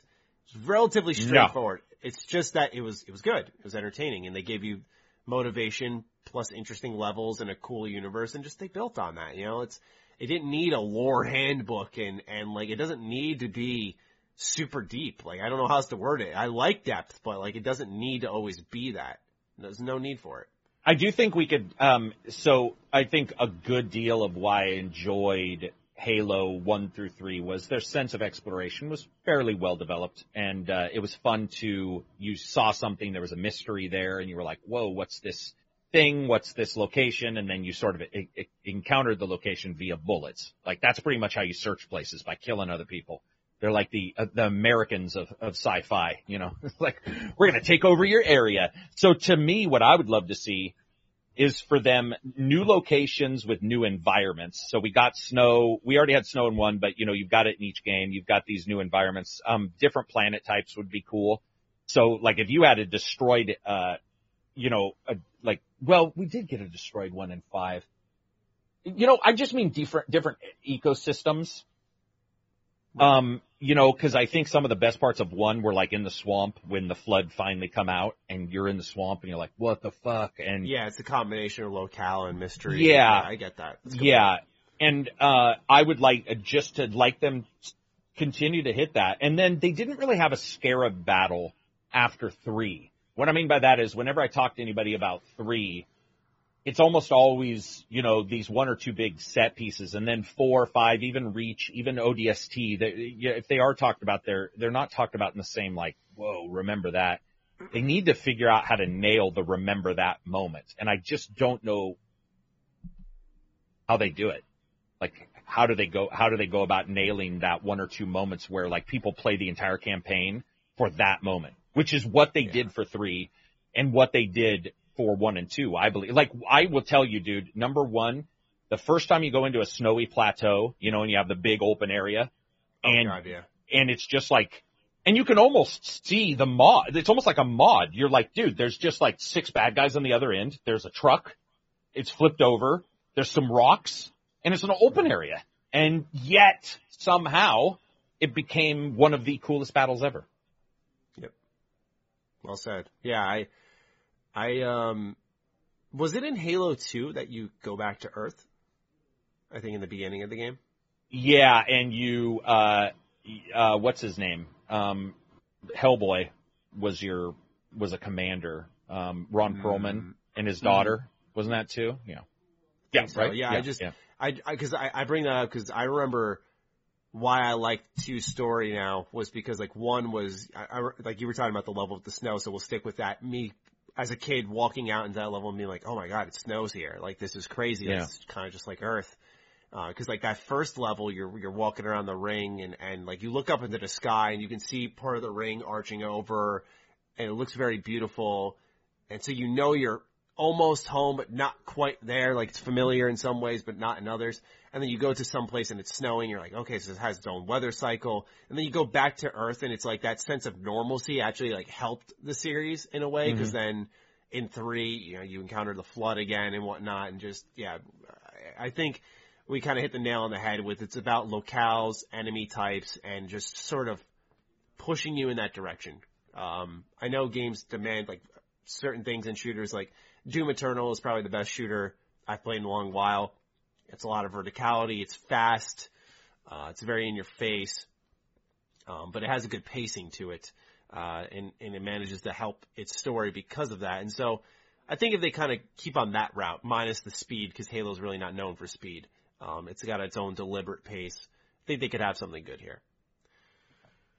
But we shall see. Let's move on to our last bit of big news for the week. It is about the Unreal Engine 5 demo. So we saw some gameplay running in real time on Unreal Engine 5. There was talk of triangles, hundreds of thousands of triangles, Carrick, on top Yeah, of that. no shit. Uh, we saw, you know, a new lighting system, new animation systems, uh, just new, new, new. Some things a little more beefed up than others, like contextual animations, which is like, you know, you're walking through a doorway and your character touches the, the side entrance. Stuff that we have seen before that is being amped up as something new. Um, spatialized audio. But Carrick, you know, you're our tech guy. I tried my best to dissect this on my channel. According to the audience, I did not do that bad of a job, but Oh, uh, good. for the listeners here, yeah, I actually, I thought I, uh, I did an alright job. It took a lot of research, but did an alright job.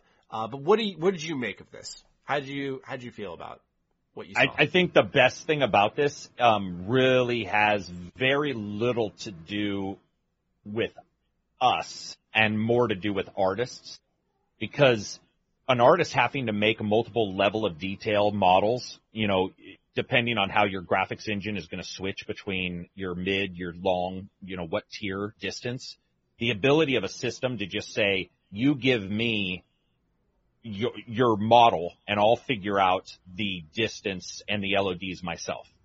Um, that it, it just helps everybody. There's a story about Daikatana, which was the guy who made Doom, um, John Romero. He was going to make a game called Daikatana and there's this like huge story about a behind the scenes mess up that involves just this, where the artist made a, an arrow that was like one million polygons and thought it could be put into the game to be played right then. And we're talking like 15 years ago where 1 million polygons, there was no chance of doing that. But because the artist and the game developer were using different assets. And this doesn't look like that. It looks like you put it in, it figures it out artificially, you know, removes what you can't see, all that kind of stuff and puts it in. I think that's awesome.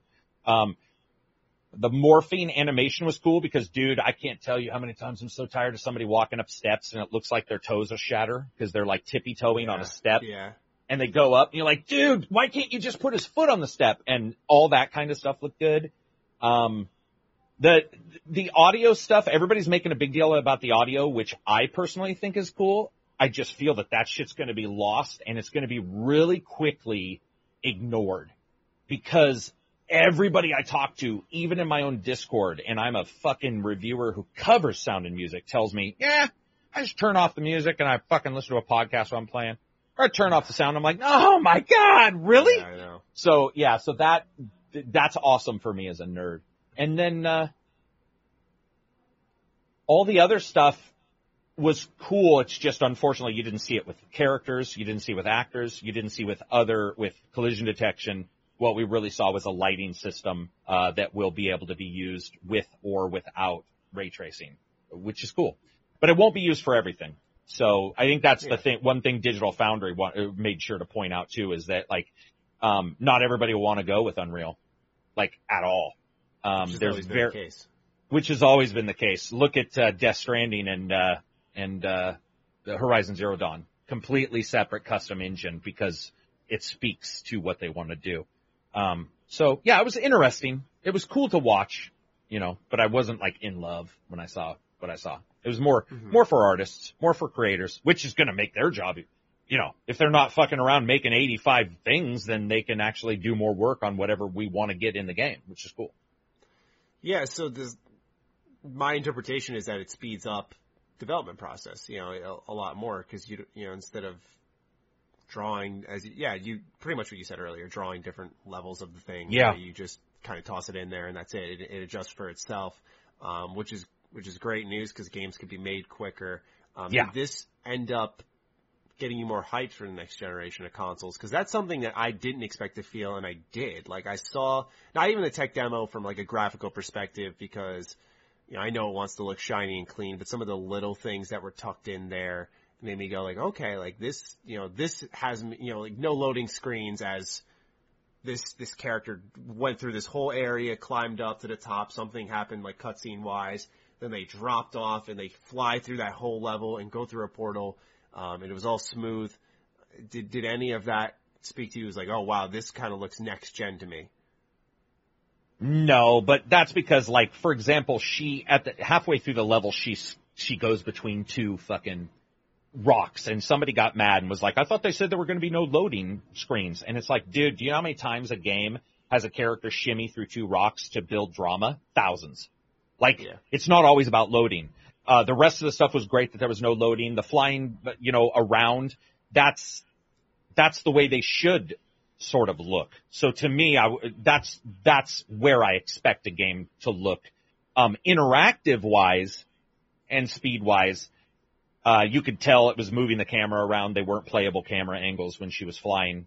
Like, you know, to me, stopping and looking around, what, what would we see? Obviously, that's not what the game, what it was trying to do. It was trying to get us interested in this fucking Stargate you're running towards.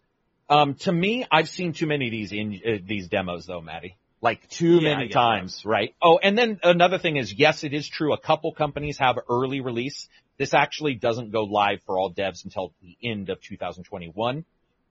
So you're End talking 2021. 2021, yeah. And they, they did announce that, but the thing is, is some companies are working and then they'll be able to sort of port, up port into, uh, Unreal, like it, with, with all of these bonuses, but a lot won't have their, their setup won't even be ready for some of these changes in 2021. They'll be halfway through a game or what have you. Um, you're talking 2022, 23 before you start seeing like a company start with this and end with this. So that'll be, I think, uh, you know, a little interesting. So like you have Phil Spencer saying, hey, we've got some companies that are going to leverage Unreal, you know, in their games, but it's like when and how far and what type of leverage. It's more like a 1.5 versus a 2 where they started with that engine. Um, Gotcha. lighting's cool. Um, you know, because Yeah, it shows there's lighting. an, yeah, shows there's another way to do lighting other than uh, ray tracing. The problem is, um, if you're a nerd, if you're not a nerd, don't worry about this shit. I want to make sure this is clear. Let's do a little preface here, preface.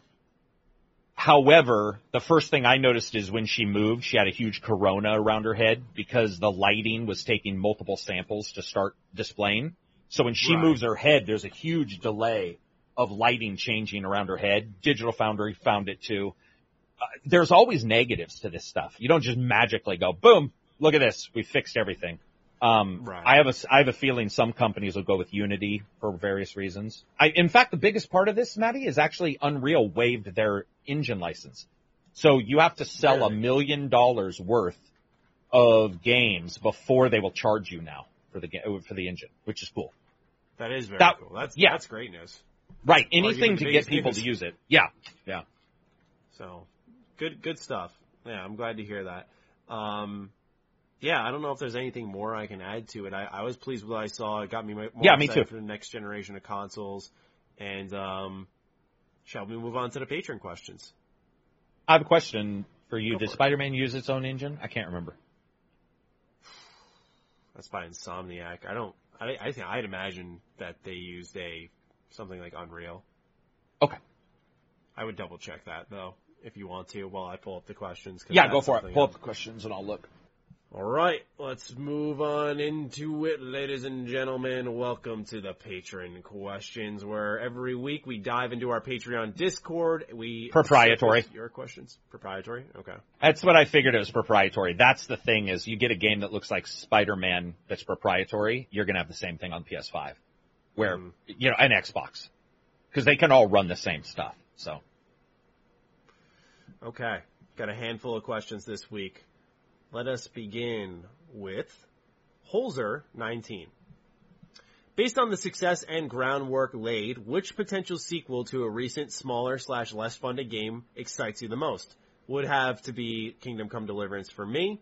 Deliverance laid out such a solid foundation and its success could allow for more resources being spent on the next one. Vampire. Without a, Damn, Uh, I had any hesitation. answer. Yeah, Yeah. Vampire for sure. I, I would love to see what that series can do with a little more money in it. I think they did a good job with what they had. Arguably, like one of the best jobs I've seen because they had a very small budget. They said that it was a, su- a success at 500k.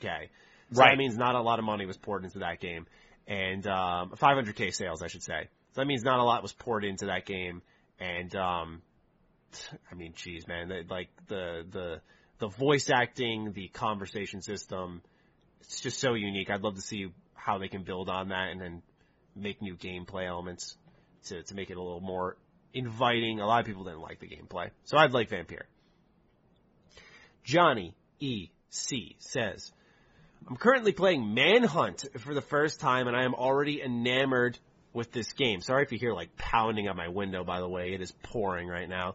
Uh, Pouring rain? ab- yeah, raining hard? pouring rain. Oh, yeah, really? like like really coming down. Like if I'm looking, I can barely see outside my house right now. Oh wow.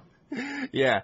Everything about this game is dark and eerie from gangs being comprised of pedophiles, psychopaths, and mentally ill to locations consisting of abandoned apartments, malls, etc. The story is also really disturbing in that you are forced as a participant of a, you are a, a forced participant of a snuff film where you are being recorded killing people for sexual pleasure of others and even the person that guides you throughout the game, the director, has dialogue where he admits to, quote, getting off, end quote, to whenever you do an execution. It's very disturbing. It's a very disturbing game overall. And I wonder, do you think we'll ever see a Manhunt 3 or just another game as dark and twisted as this? Or is this a product of the past that no chance of, uh, ever has of coming back in today's time? A Manhunt game nowadays. It's the same thing with Bully. I always said that Bully, I don't know how well it would do nowadays just because of its, its name. You know, there's a lot more awareness with that type of stuff. I, I just, I don't know how it would go, personally. Yeah, I don't. I, I don't even know if people would consider it um, worthwhile revisiting because you already have some pretty dark games, but they're a full game, so they get away with it. Torture scene and GTA, some stuff like that. So I don't know if a game based purely on that would. It might just be. Too, it might just call too much attention to itself and make no sense to even be made. Where they're just like, why are we doing this? Like you yeah, said with that's what I Bully, it calls attention for no real reason where it's not really crazy.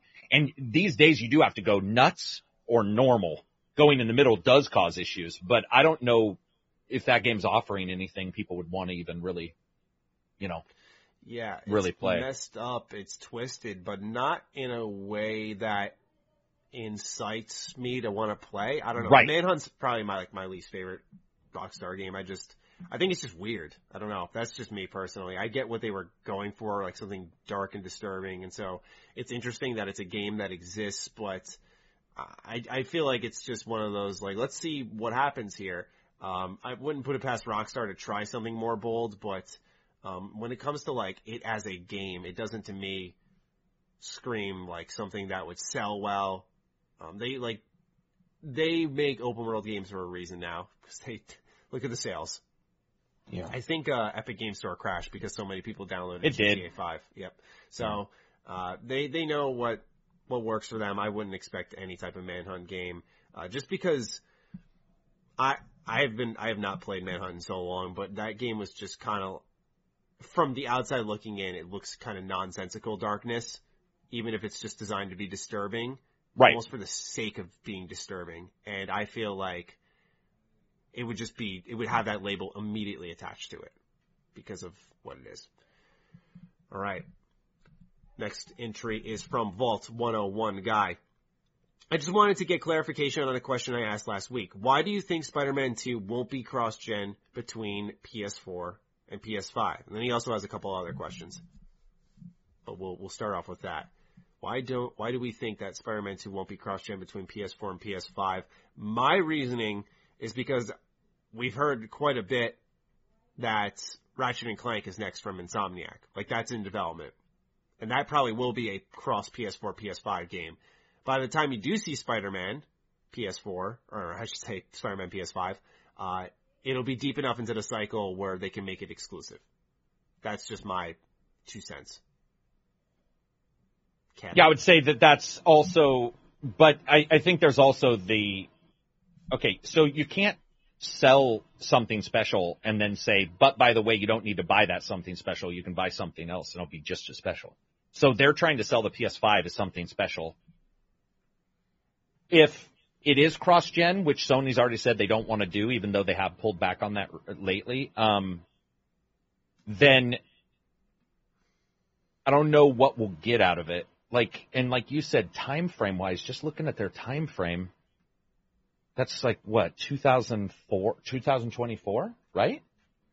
2023? 2023? Man, that's a long time.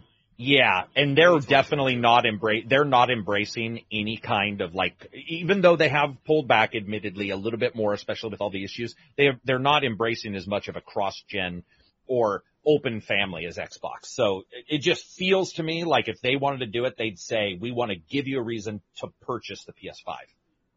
Yeah, that just that that's what I feel. Agreed. Uh, his next set of questions are, my wife loves watching me play video games right now. I'm unfortunately up, uh, AC Odyssey, but unfortunately she can't play because she can't understand how to use the thumbsticks. My question is, what would be a good game for her to try so she can get used to thumbsticks? Um, I'm going to suggest a twin stick shooter. It is, you don't have to know buttons, triggers, you just use the analog stick. So you learn movement and aiming and looking around. That's all it's about. Maybe like an adventure game, kind of, where, uh, like a, a brother's tale of two sons or whatever, like that style of game where it's just, there's no like you're on the clock, you're just kind of walking sim. You know, maybe what remains of Edith Finch. Those are ones that come to mind for me.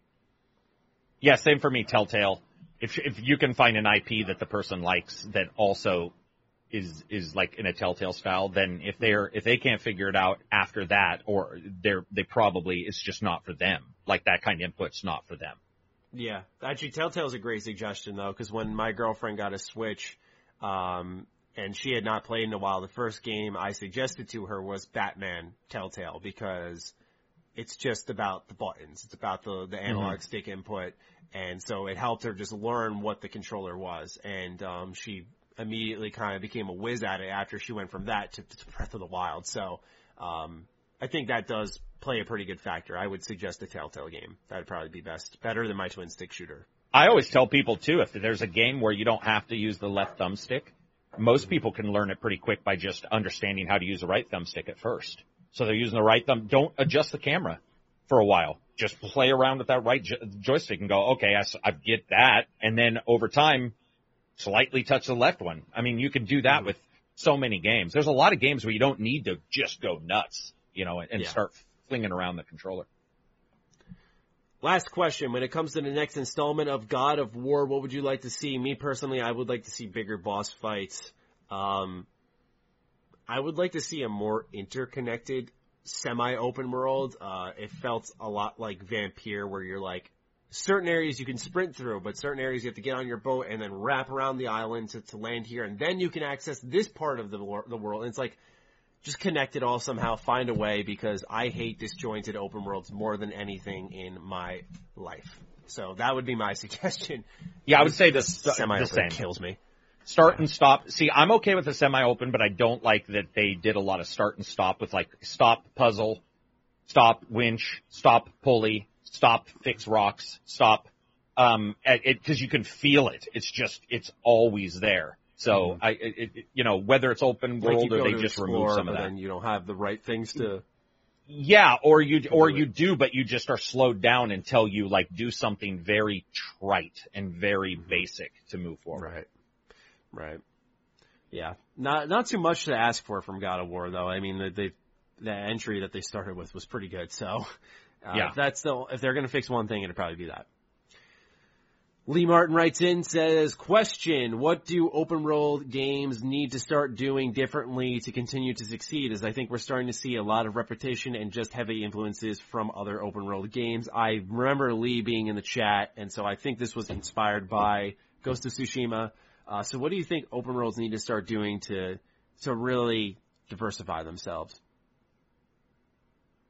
Um, definitely the I, I, would like to see them adjust the uh, AI and so that the AI is much more cognizant of where a person is and what they're doing and have them move around more. The AI, you know, I, I'm, I'm pretty done with AI that just notices Billy died and then is like, okay, and then goes back and you're all, but dude, he's dead. Like at, even if it just adjusts the, the walking pattern now, you know, um, Metal Gear Solid started a tiny bit of this where they would put on helmets if you headshot them too much. You would see them put helmets on, which I thought was primo. I was like, okay, that's cool. Yeah. You know, that kind of stuff, putting on more armor. Um, you know, if you light people on fire a bunch of times, like suddenly running into people who were like, you know, making sure, I mean, I don't even know what they could do. Like in Assassin's Creed, grab a bucket of water and throw it on the hay bales and suddenly you're like, fuck, I can't put that hay bale, I can't light that hay bale on fire right now. Uh, I would love to see just snippets of AI, not overarching huge changes, but snippets that are maybe three steps instead of one. It seems like it's pretty much one. Go, find a guy missing, return back to normal. Instead, it should be find a guy missing, do a different thing, adjust the game world a little bit. That would be my big one. Yeah, for me, it's probably the whole outpost-itis that we see in a lot of Yeah. games where, Yeah. you know, it, like this, this foreign concept that we've all accept, that, that we've just all eaten up because it's been in so many games of these people are just standing there practically waiting to be killed. They're just like, you know, they're on a watchtower just staring out into the distance night and day, night and day, constantly, 24-7, just there and, and, until you go in and kill them. And I would just like to have more organic open worlds and if they're going to be location to location, I'm not acting like they're perfect, but I like how older Bethesda game studios handled it where there were stories in each of these smaller locations or whether it's environmentally or picking up notes, reading terminals to help build the world. They have to serve a purpose. If I'm going there and just killing them, then it's like Spider-Man. If I'm going there and just kicking ass in each location, you have to give me a large set of tools, which Spider-Man did. Uh, it kind of loops back into what we were saying about Ghost of Tsushima. So for me, it depends what your world's trying to doing. If you want to make it a checklist open world, that can be very satisfying, but you have to give me the tools to make it more fun. That's Yeah. that's at least my take. I don't think that there's a single solution to it all. Um, I think things like style, like I, I think of Persona having its very pretty menu. Same thing with Final Fantasy. Things that give it flair, personality, atmosphere, a feel. That type of stuff helps really build your game, even when you're not actually in the game, but just doing things with your, your characters. I just, that type of stuff is applicable as well. So it's not just one thing. Um, it's about embracing what your game becomes and then making unique mechanics building off of that. And that's not to say like, what's our version of the tall tower you can, you can climb in Assassin's Creed? Like, no. Right. Like, find your own way. Whether it's through your, your skill set in game or, or an objective you complete in the world. That type of stuff makes a difference. Like, Horizon Zero Dawn had a really cool twist on the tower thing because you climb these moving, They were movable. Yeah. gigantic fucking creatures and you're like, what, like, what is this thing anyway? But you're scaling them the whole time. And, uh, because they're moving, it, it kind of gives you that like sweaty in your palms feeling. Uh, so yeah, I think like that there is a good example of where you can go right with like spinning an idea that already exists. Yeah. Harris writes in saying, less of a question, more of a reminder to stay hydrated. Talking so much dries the mouth. Thank you, Harris. We will, we will definitely keep that in mind. Sadly, I am out of water. I had a little drop there. Oh, that felt good. All right. Oh, my voice cracked. All right, there we go. Ross, what do you guys hope is added to the Mafia 2 remaster to make it more modern or just fun? Well, we did cover that. Let's talk about this though. Do the rumors of Mafia 4 being set in Vegas excite you two? Personally, I love games set in deserts and I hope they add customizable buildings and stuff. Thanks. He said he likes a game set in a desert. That is so rare. That is I know.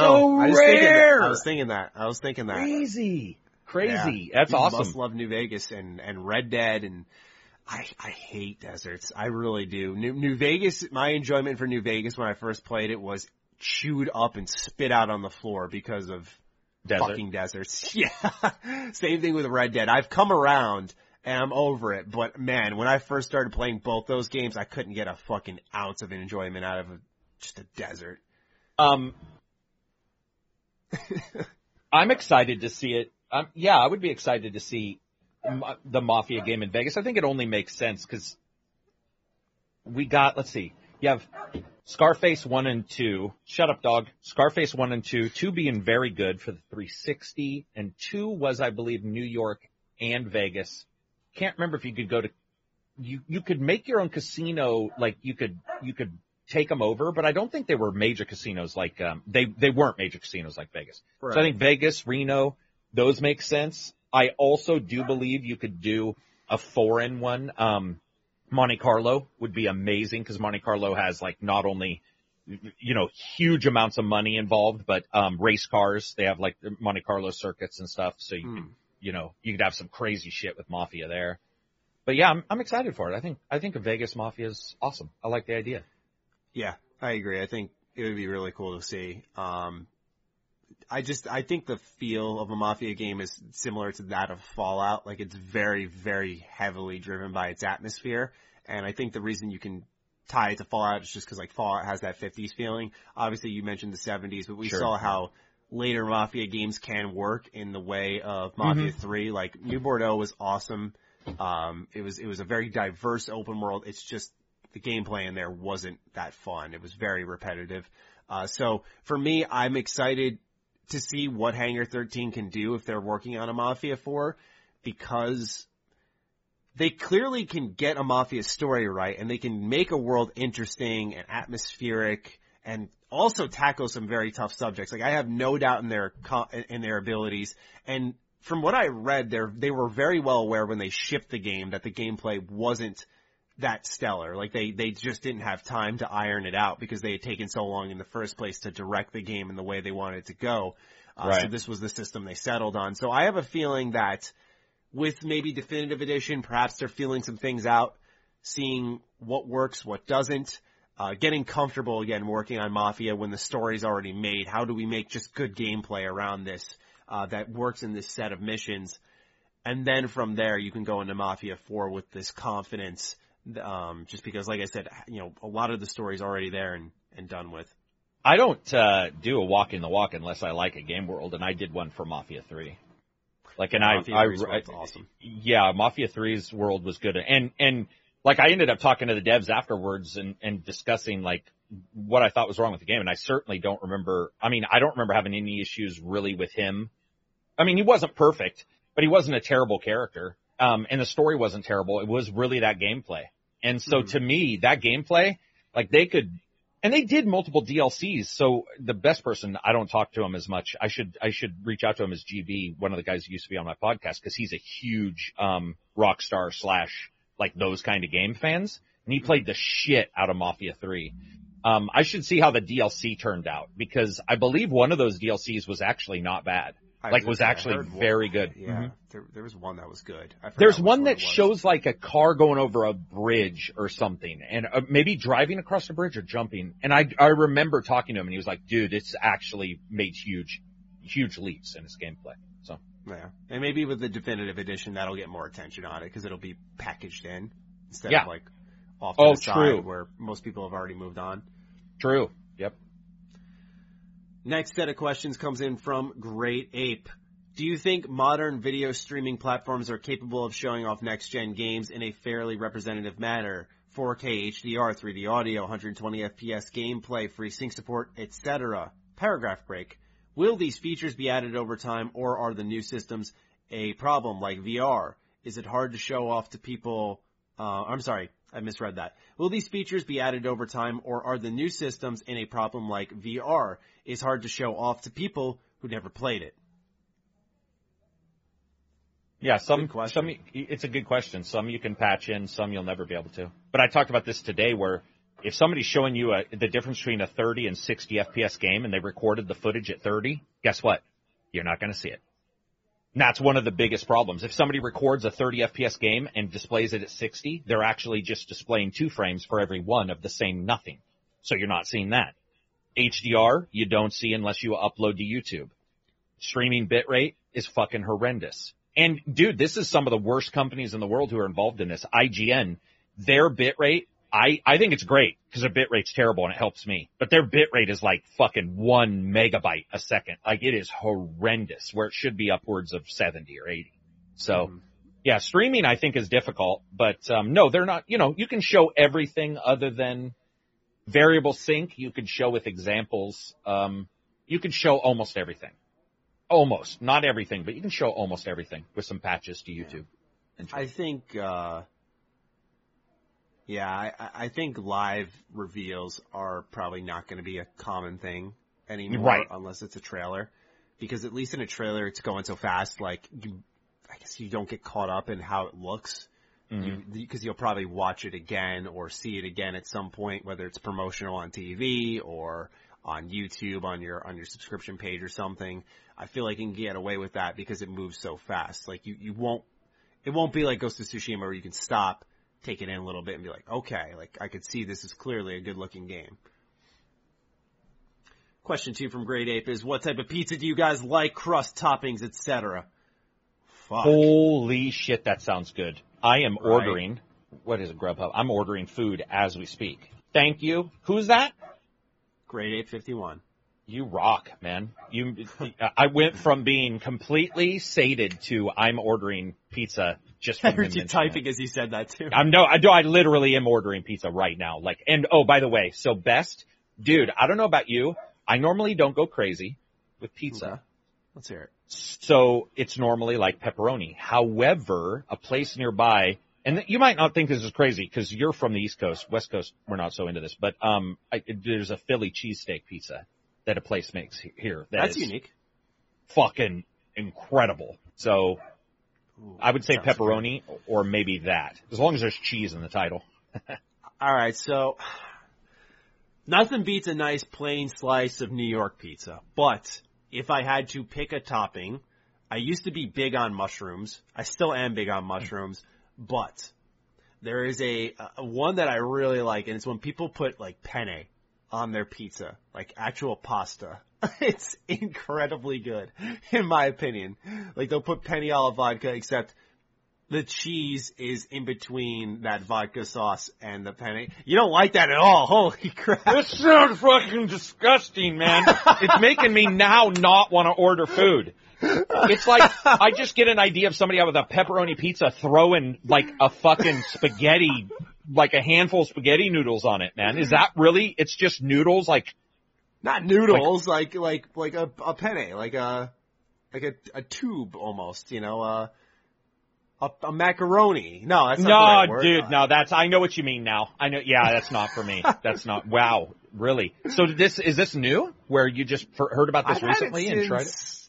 like six years ago. That was the first time No I tried it. It's not, shit. it's not my go-to, but it's pretty damn good. And like you can get like chicken bacon ranch pizza or uh yeah yes yes that's what it is and oh my god that's really good um yeah just like you could throw anything on pizza and I'll I'll eat that shit up Yeah, me too. I'm except a big pineapples pizza fan. sorry So you don't like pepperoni and or Canadian Pepperoni bacon is- and pi- uh, Canadian pepperoni's bacon and pineapple? no no, I'm I'm all right are you a crust hmm. guy do you eat your crust or you just leave the the Oh shreds on, no, I on do. I'm not a fucking animal, dude. I I, I like I I'm not a wasteful. I'll eat it all, but I definitely like uh thick. I like Pizza Hut style deep mm-hmm. dish. I like it when it's golden and when your stomach can't get enough water to eject the oil. Like when you eat it, it's grease. I don't want grease on the top. I dab my pizza if there's too, like Pizza Hut Yeah. sometimes will have so, Oh, so much grease. okay. I get judged for doing that. I take a napkin to my pizza and I'm like, all right, we're gonna Fuck that, up. man. Yeah, I'm not Yeah, a heathen. I feel I'll sick da- sometimes when I have too Dude. much oil. and I'm a grease freak. Like I have no issues, but if it's liquid, that shit's like your your body's water, man. Like when that hits your bowels, your bowels are gonna be like, dude, I digest water, not full fucking oil. Like something's going out of your butt. Now, man, I I dab it, and uh even Pizza Hut, which I adore. Even though it's a, a crap pizza, I will dab it um, to make sure, like the pizza, if, if if you get pepperoni that's like a cup, I don't want that cup having anything like liquid in it. Like I need to, I, I need that to be somewhat not dry, but but not wet. Yeah. Pizza Hut Yeah. or uh, pepperoni's so good, dude. It's so cool because pepperoni is is generic, but it ta- when it when it's done right on a pizza, it's it's just a Yeah. perfect thing. It can rob it's the joy of a pizza, in my opinion, though, because you can easily Mm. get something that's way too hot. And I'm not a big spicy guy, but like for me, Oh, I, gotcha. I like like You a slight kind of hot. tinge for my pepperoni, like because they can be flavorful and like ooh ooh a little fire here, but like this sometimes can be the one that just takes your breath away. You're like, Jesus Christ, what they do to this thing? Um, which I've definitely had before, and it's not enjoyable. So that must But I- be an East Coast thing because we don't put our pepperoni is spiced meat, but it's not spicy meat. If that makes sense. Yeah, see, So I like a there's zero- spiced meat. Yeah, I'm with heat. you. Like a spiced meat, but I've had pepperoni pizza where it's like, what the fuck is this? Like, like just Like ghost your, pepper or something. Yeah, yeah, maybe a little less than that, but yeah, it, it like really just takes your breath away. And you're like, God Almighty.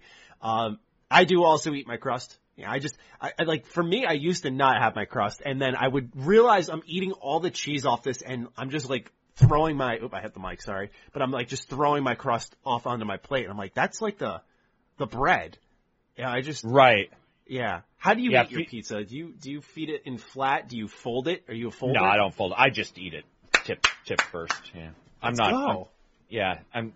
I've seen people do some crazy fancy shit, and one of my friends, you know, if I'm in a rush to like go box or whatever, and I need two pieces of pizza, I I've occasionally put them like a sandwich, but I don't like it. I like to eat it, and I know how it's going to, like, be eaten because another Yeah. thing that we get is somebody will be like, dude, I want 25 ser- uh, toppings on my pizza. Fucking ridiculous because the pizza's unedible at that point. You have shit, you know, flying off your face.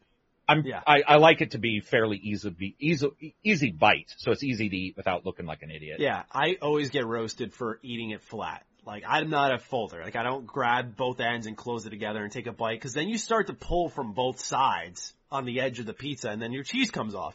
And it's like I just think it's the biggest fucking waste. That's so weird. I mean, what's weird is this must be an East Coast thing, highfalutin, because over here, I don't think I've ever seen anybody eat pizza other than Oh yeah, this they might New York thing.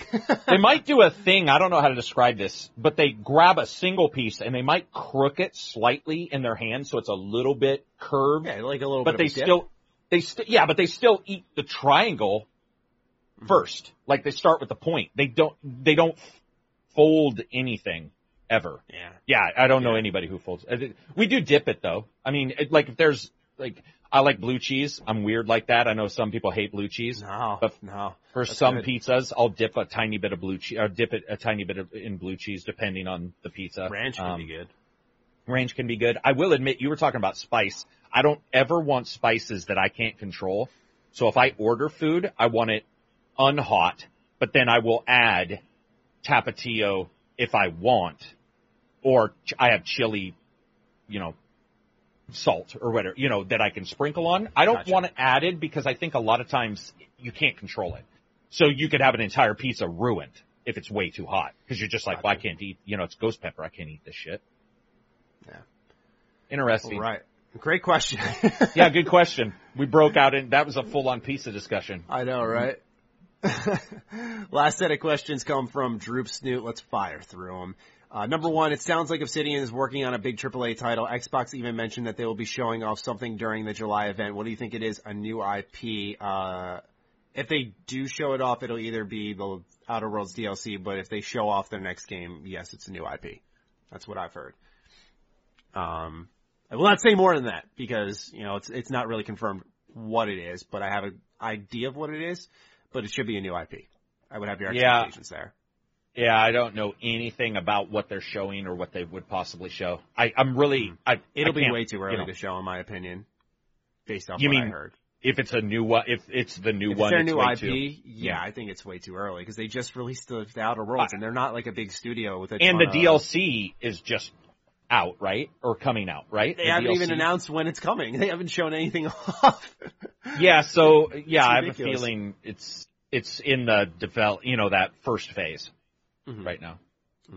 I agree. Yeah, it's it's definitely in like a pre-production phase, but I think it's because Microsoft, when they had that inside Xbox last year, and uh, the first thing they showed off from Obsidian after acquiring them was, yeah, they're making Grounded. Uh, so I think Xbox is trying to clean up a bit of a slight confusion there and have people Oh. willing to buy into their future, being like, look, Obsidian's making this, and um, inXile's making this, and so on and so forth. I think everyone's going to be participating just so that there's a roadmap, a set of expectations, and also like consumers Yeah. can buy into the future a little more comfortably. I think if Obsidian had the the call at all, they probably aren't showing this game off. Number two, who, in your opinion, is the most accomplished developer of this past generation? Uh, I absolutely have an answer. I don't even, you'll know the games, but you may not know who I'm talking about, but without a shadow of a fucking doubt, Playway. So Playway does the simulator games. Mechanic, uh, uh, like mechanic simulator, farming That's a good answer. That's a simulator, really good answer. Yeah. drug dealer simulator recently. Uh, they do, it's, every time I go to Steam and I look at Playway, I am stunned. And in fact, we're probably going to find out it's some kind of like scam or Chinese, uh, you know, sweatshop. But the number of titles they have, House Flipper is so fun, Maddie. It's the dumbest game in the world. It's literally what they do on TV shows. You buy a shitty house, you barely repair it, and you try to sell it for as much as you can. and they have made that game so fun that I've spent 25 or 30 hours in a $14 game just buying Nice. crappy houses. Yep. Thief Simulator is amazing, by the way, where you're a, a thief sneaking into people's houses using the dark web, talking to other people about how to use, crack people's security. So Playway, without, without any doubt. It's Really insane. interesting He didn't say good though, right? He said, He said most accomplished developer of this past gen. So I don't think that means like sales or even Mm. reviews. It's just kind of like what have they accomplished? What have they done? yeah, then, then it's them for me. Yeah, if that, if that's what he means.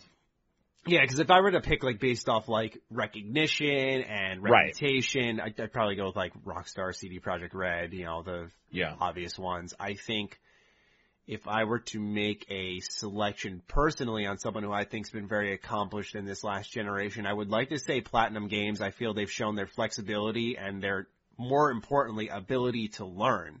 I think they weren't at the top of their game at the beginning of this generation, and I think now they currently are at the top of their game, and they deserve it because they've listened closely to feedback between Astral Chain and Nier Automata. They've shown that they can help tell a really good story. I know Yoko Taro was kind of at the head of Near, but Astral Chain shows that they can make their own story and it can make sense and it can be good. Uh, so I would probably go with them because they've always maintained their identity of interesting, fun, flashy combat. I just think, I, I really just think Astral Chain was sort of the icing on the cake because it, it really is, I think, Platinum Games' best combat for sure, hands down. It has a lot of depth. It's not just a, a button masher. It's not just all show, but it does still have that flair. And uh, it shows that they've learned a lot from working with Yoko Taro and his team because their storytelling ability became immediately better when they finished Nier and moved to that project. Right. Number three, and our last question of the day. If you had to choose one genre to be the next fad like battle royales, what would it be? Well, isn't a new, a new fad something that's kind of like, it, it pops up, it's new, it's not heard of yet. Like battle royale wasn't a thing, well, it technically was a thing for a while, but, hmm. Everything is a thing, isn't it? like Yeah, but I got to tell you though, if you had asked me about Battle Royale, I mean, I, I because it was such a Steam um, rip-off kind of game, like it felt not a lot of work was being done. Because Battle Royale, there's not a lot of work. It's like here's a map, then you do everything. Like we're just going to throw some weapons down. Um, I'm trying to think of another fad. What would be like?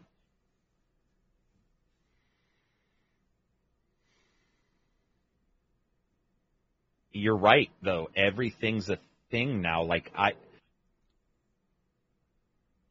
simulator games are a thing, which is weird. Like you can simulate being a farmer, which is mind blowing when you th- like talk about a boring game, right? But people love them, and it is tough because there's not really open. There's open racing games like Forza Horizon, which I would not have thought would have been like the idea of challenging online other people where you're just driving on a car in an open world. Um, dude, I don't know. Is there? Like, is there anything? By the way, I forgot to say, amazing bandana. I love the fucking, Oh, I, I love the, like, peace, love, like, cosmos look of that It's bandana. Cause it's a moon, sweatshirt. it's a moon, Wars. right? Oh, gotcha. It's Star Wars. Well, yeah, Okay, it's all it. space themed, but yeah. yeah, I've just been wearing it to keep my hair out of my eyes. Like I have three others that I've just been, I've just been wearing. I'm trying to think though. Uh, you know, I, I don't think I have an answer for this question just because of the fact that I feel a fad kind of rises out of nowhere as something that wasn't previously popular. and I feel like you know fighting games are popular, action adventure games are popular, open world games are popular, like Okay. horde mode maybe. I feel like that was a thing that was very popular. I think you sort of, I think you hit the mark I would go with, which is I do believe somebody's going to figure out a way to sort of go. What's the what's the rain, what's the Ubisoft game where you can be a warrior or a samurai or a For um for honor, but with a shit ton of people, like a battle royale. Um, but see, even though this has already been done, but I was going to say I honestly could see a martial arts like battle royale where every like you have like has that 50, really already been done? Yeah, but it's already been done. Damn. Wow. Man, I don't know. Yeah, it, it could be anything. I mean, my golden idea for a game was always, you know, with this battle royale craze when it was at its peak. I was like, imagine if they were they did it like a MOBA. You start off at level one as you loot, you destroy resources, you you collect things, you kill enemies. Oh, right. You get levels, and based off the class you picked, you know, you unlock per, like just like a MOBA. You get your mm-hmm. abilities, you rank up those abilities. So the longer you survive, uh, the, the better chance you have of getting to the end, but you're also going to meet other players who have that XP up and those abilities up. But, uh, the difference is, is I, I think it would have a little more balance because you can't just camp all the way because if you're camping and you're not collecting things and you're not doing things and engaging, you're not going to be leveling up. So it kind of pushes people towards each other to play and to be out in the open while also having a progression system tied to it. I feel like that could be a fad. That'd be my prediction. Yeah, prediction. That could be. Anyway, that's our final question of the episode, Carrick. Well done, my friend. The weekend Thank you. is here, and uh, we hope you like all it enjoyed. Yeah, really. I feel like I say it like it's weird when I wake up on a Friday because I'm like, man, you know, it's already been a week. Yeah, it's crazy. The show It's crazy. this week particular in particular flew by. Um, but anyway, ladies and gentlemen, we hope you all enjoyed uh, another episode of the Ham Radio podcast. We will be back again next week. Uh, if you want to once again sign up for early access, we're available on Patreon for just a buck. That'll be linked in the description down below. Carrick has one as well. Please do check that out. But Carrick, um, we're gonna pick out our hashtag. But any any closing thoughts? Well, you said fad a, a ton of times. I was like, do we just call it, you know, like fad? That doesn't really hit it. It doesn't hit the mark. fad. Uh, yeah, yeah, you know what? Oh, we could call it, uh, like, um, I said, I'm not a fucking heathen. I said, I'm not an animal. We said fold. we said, uh, what were some of the crazy shit people do? Fold, put it in a sandwich, like the, you know, pineapple. Yeah, yeah, you could say like, you could say hashtag no pineapple.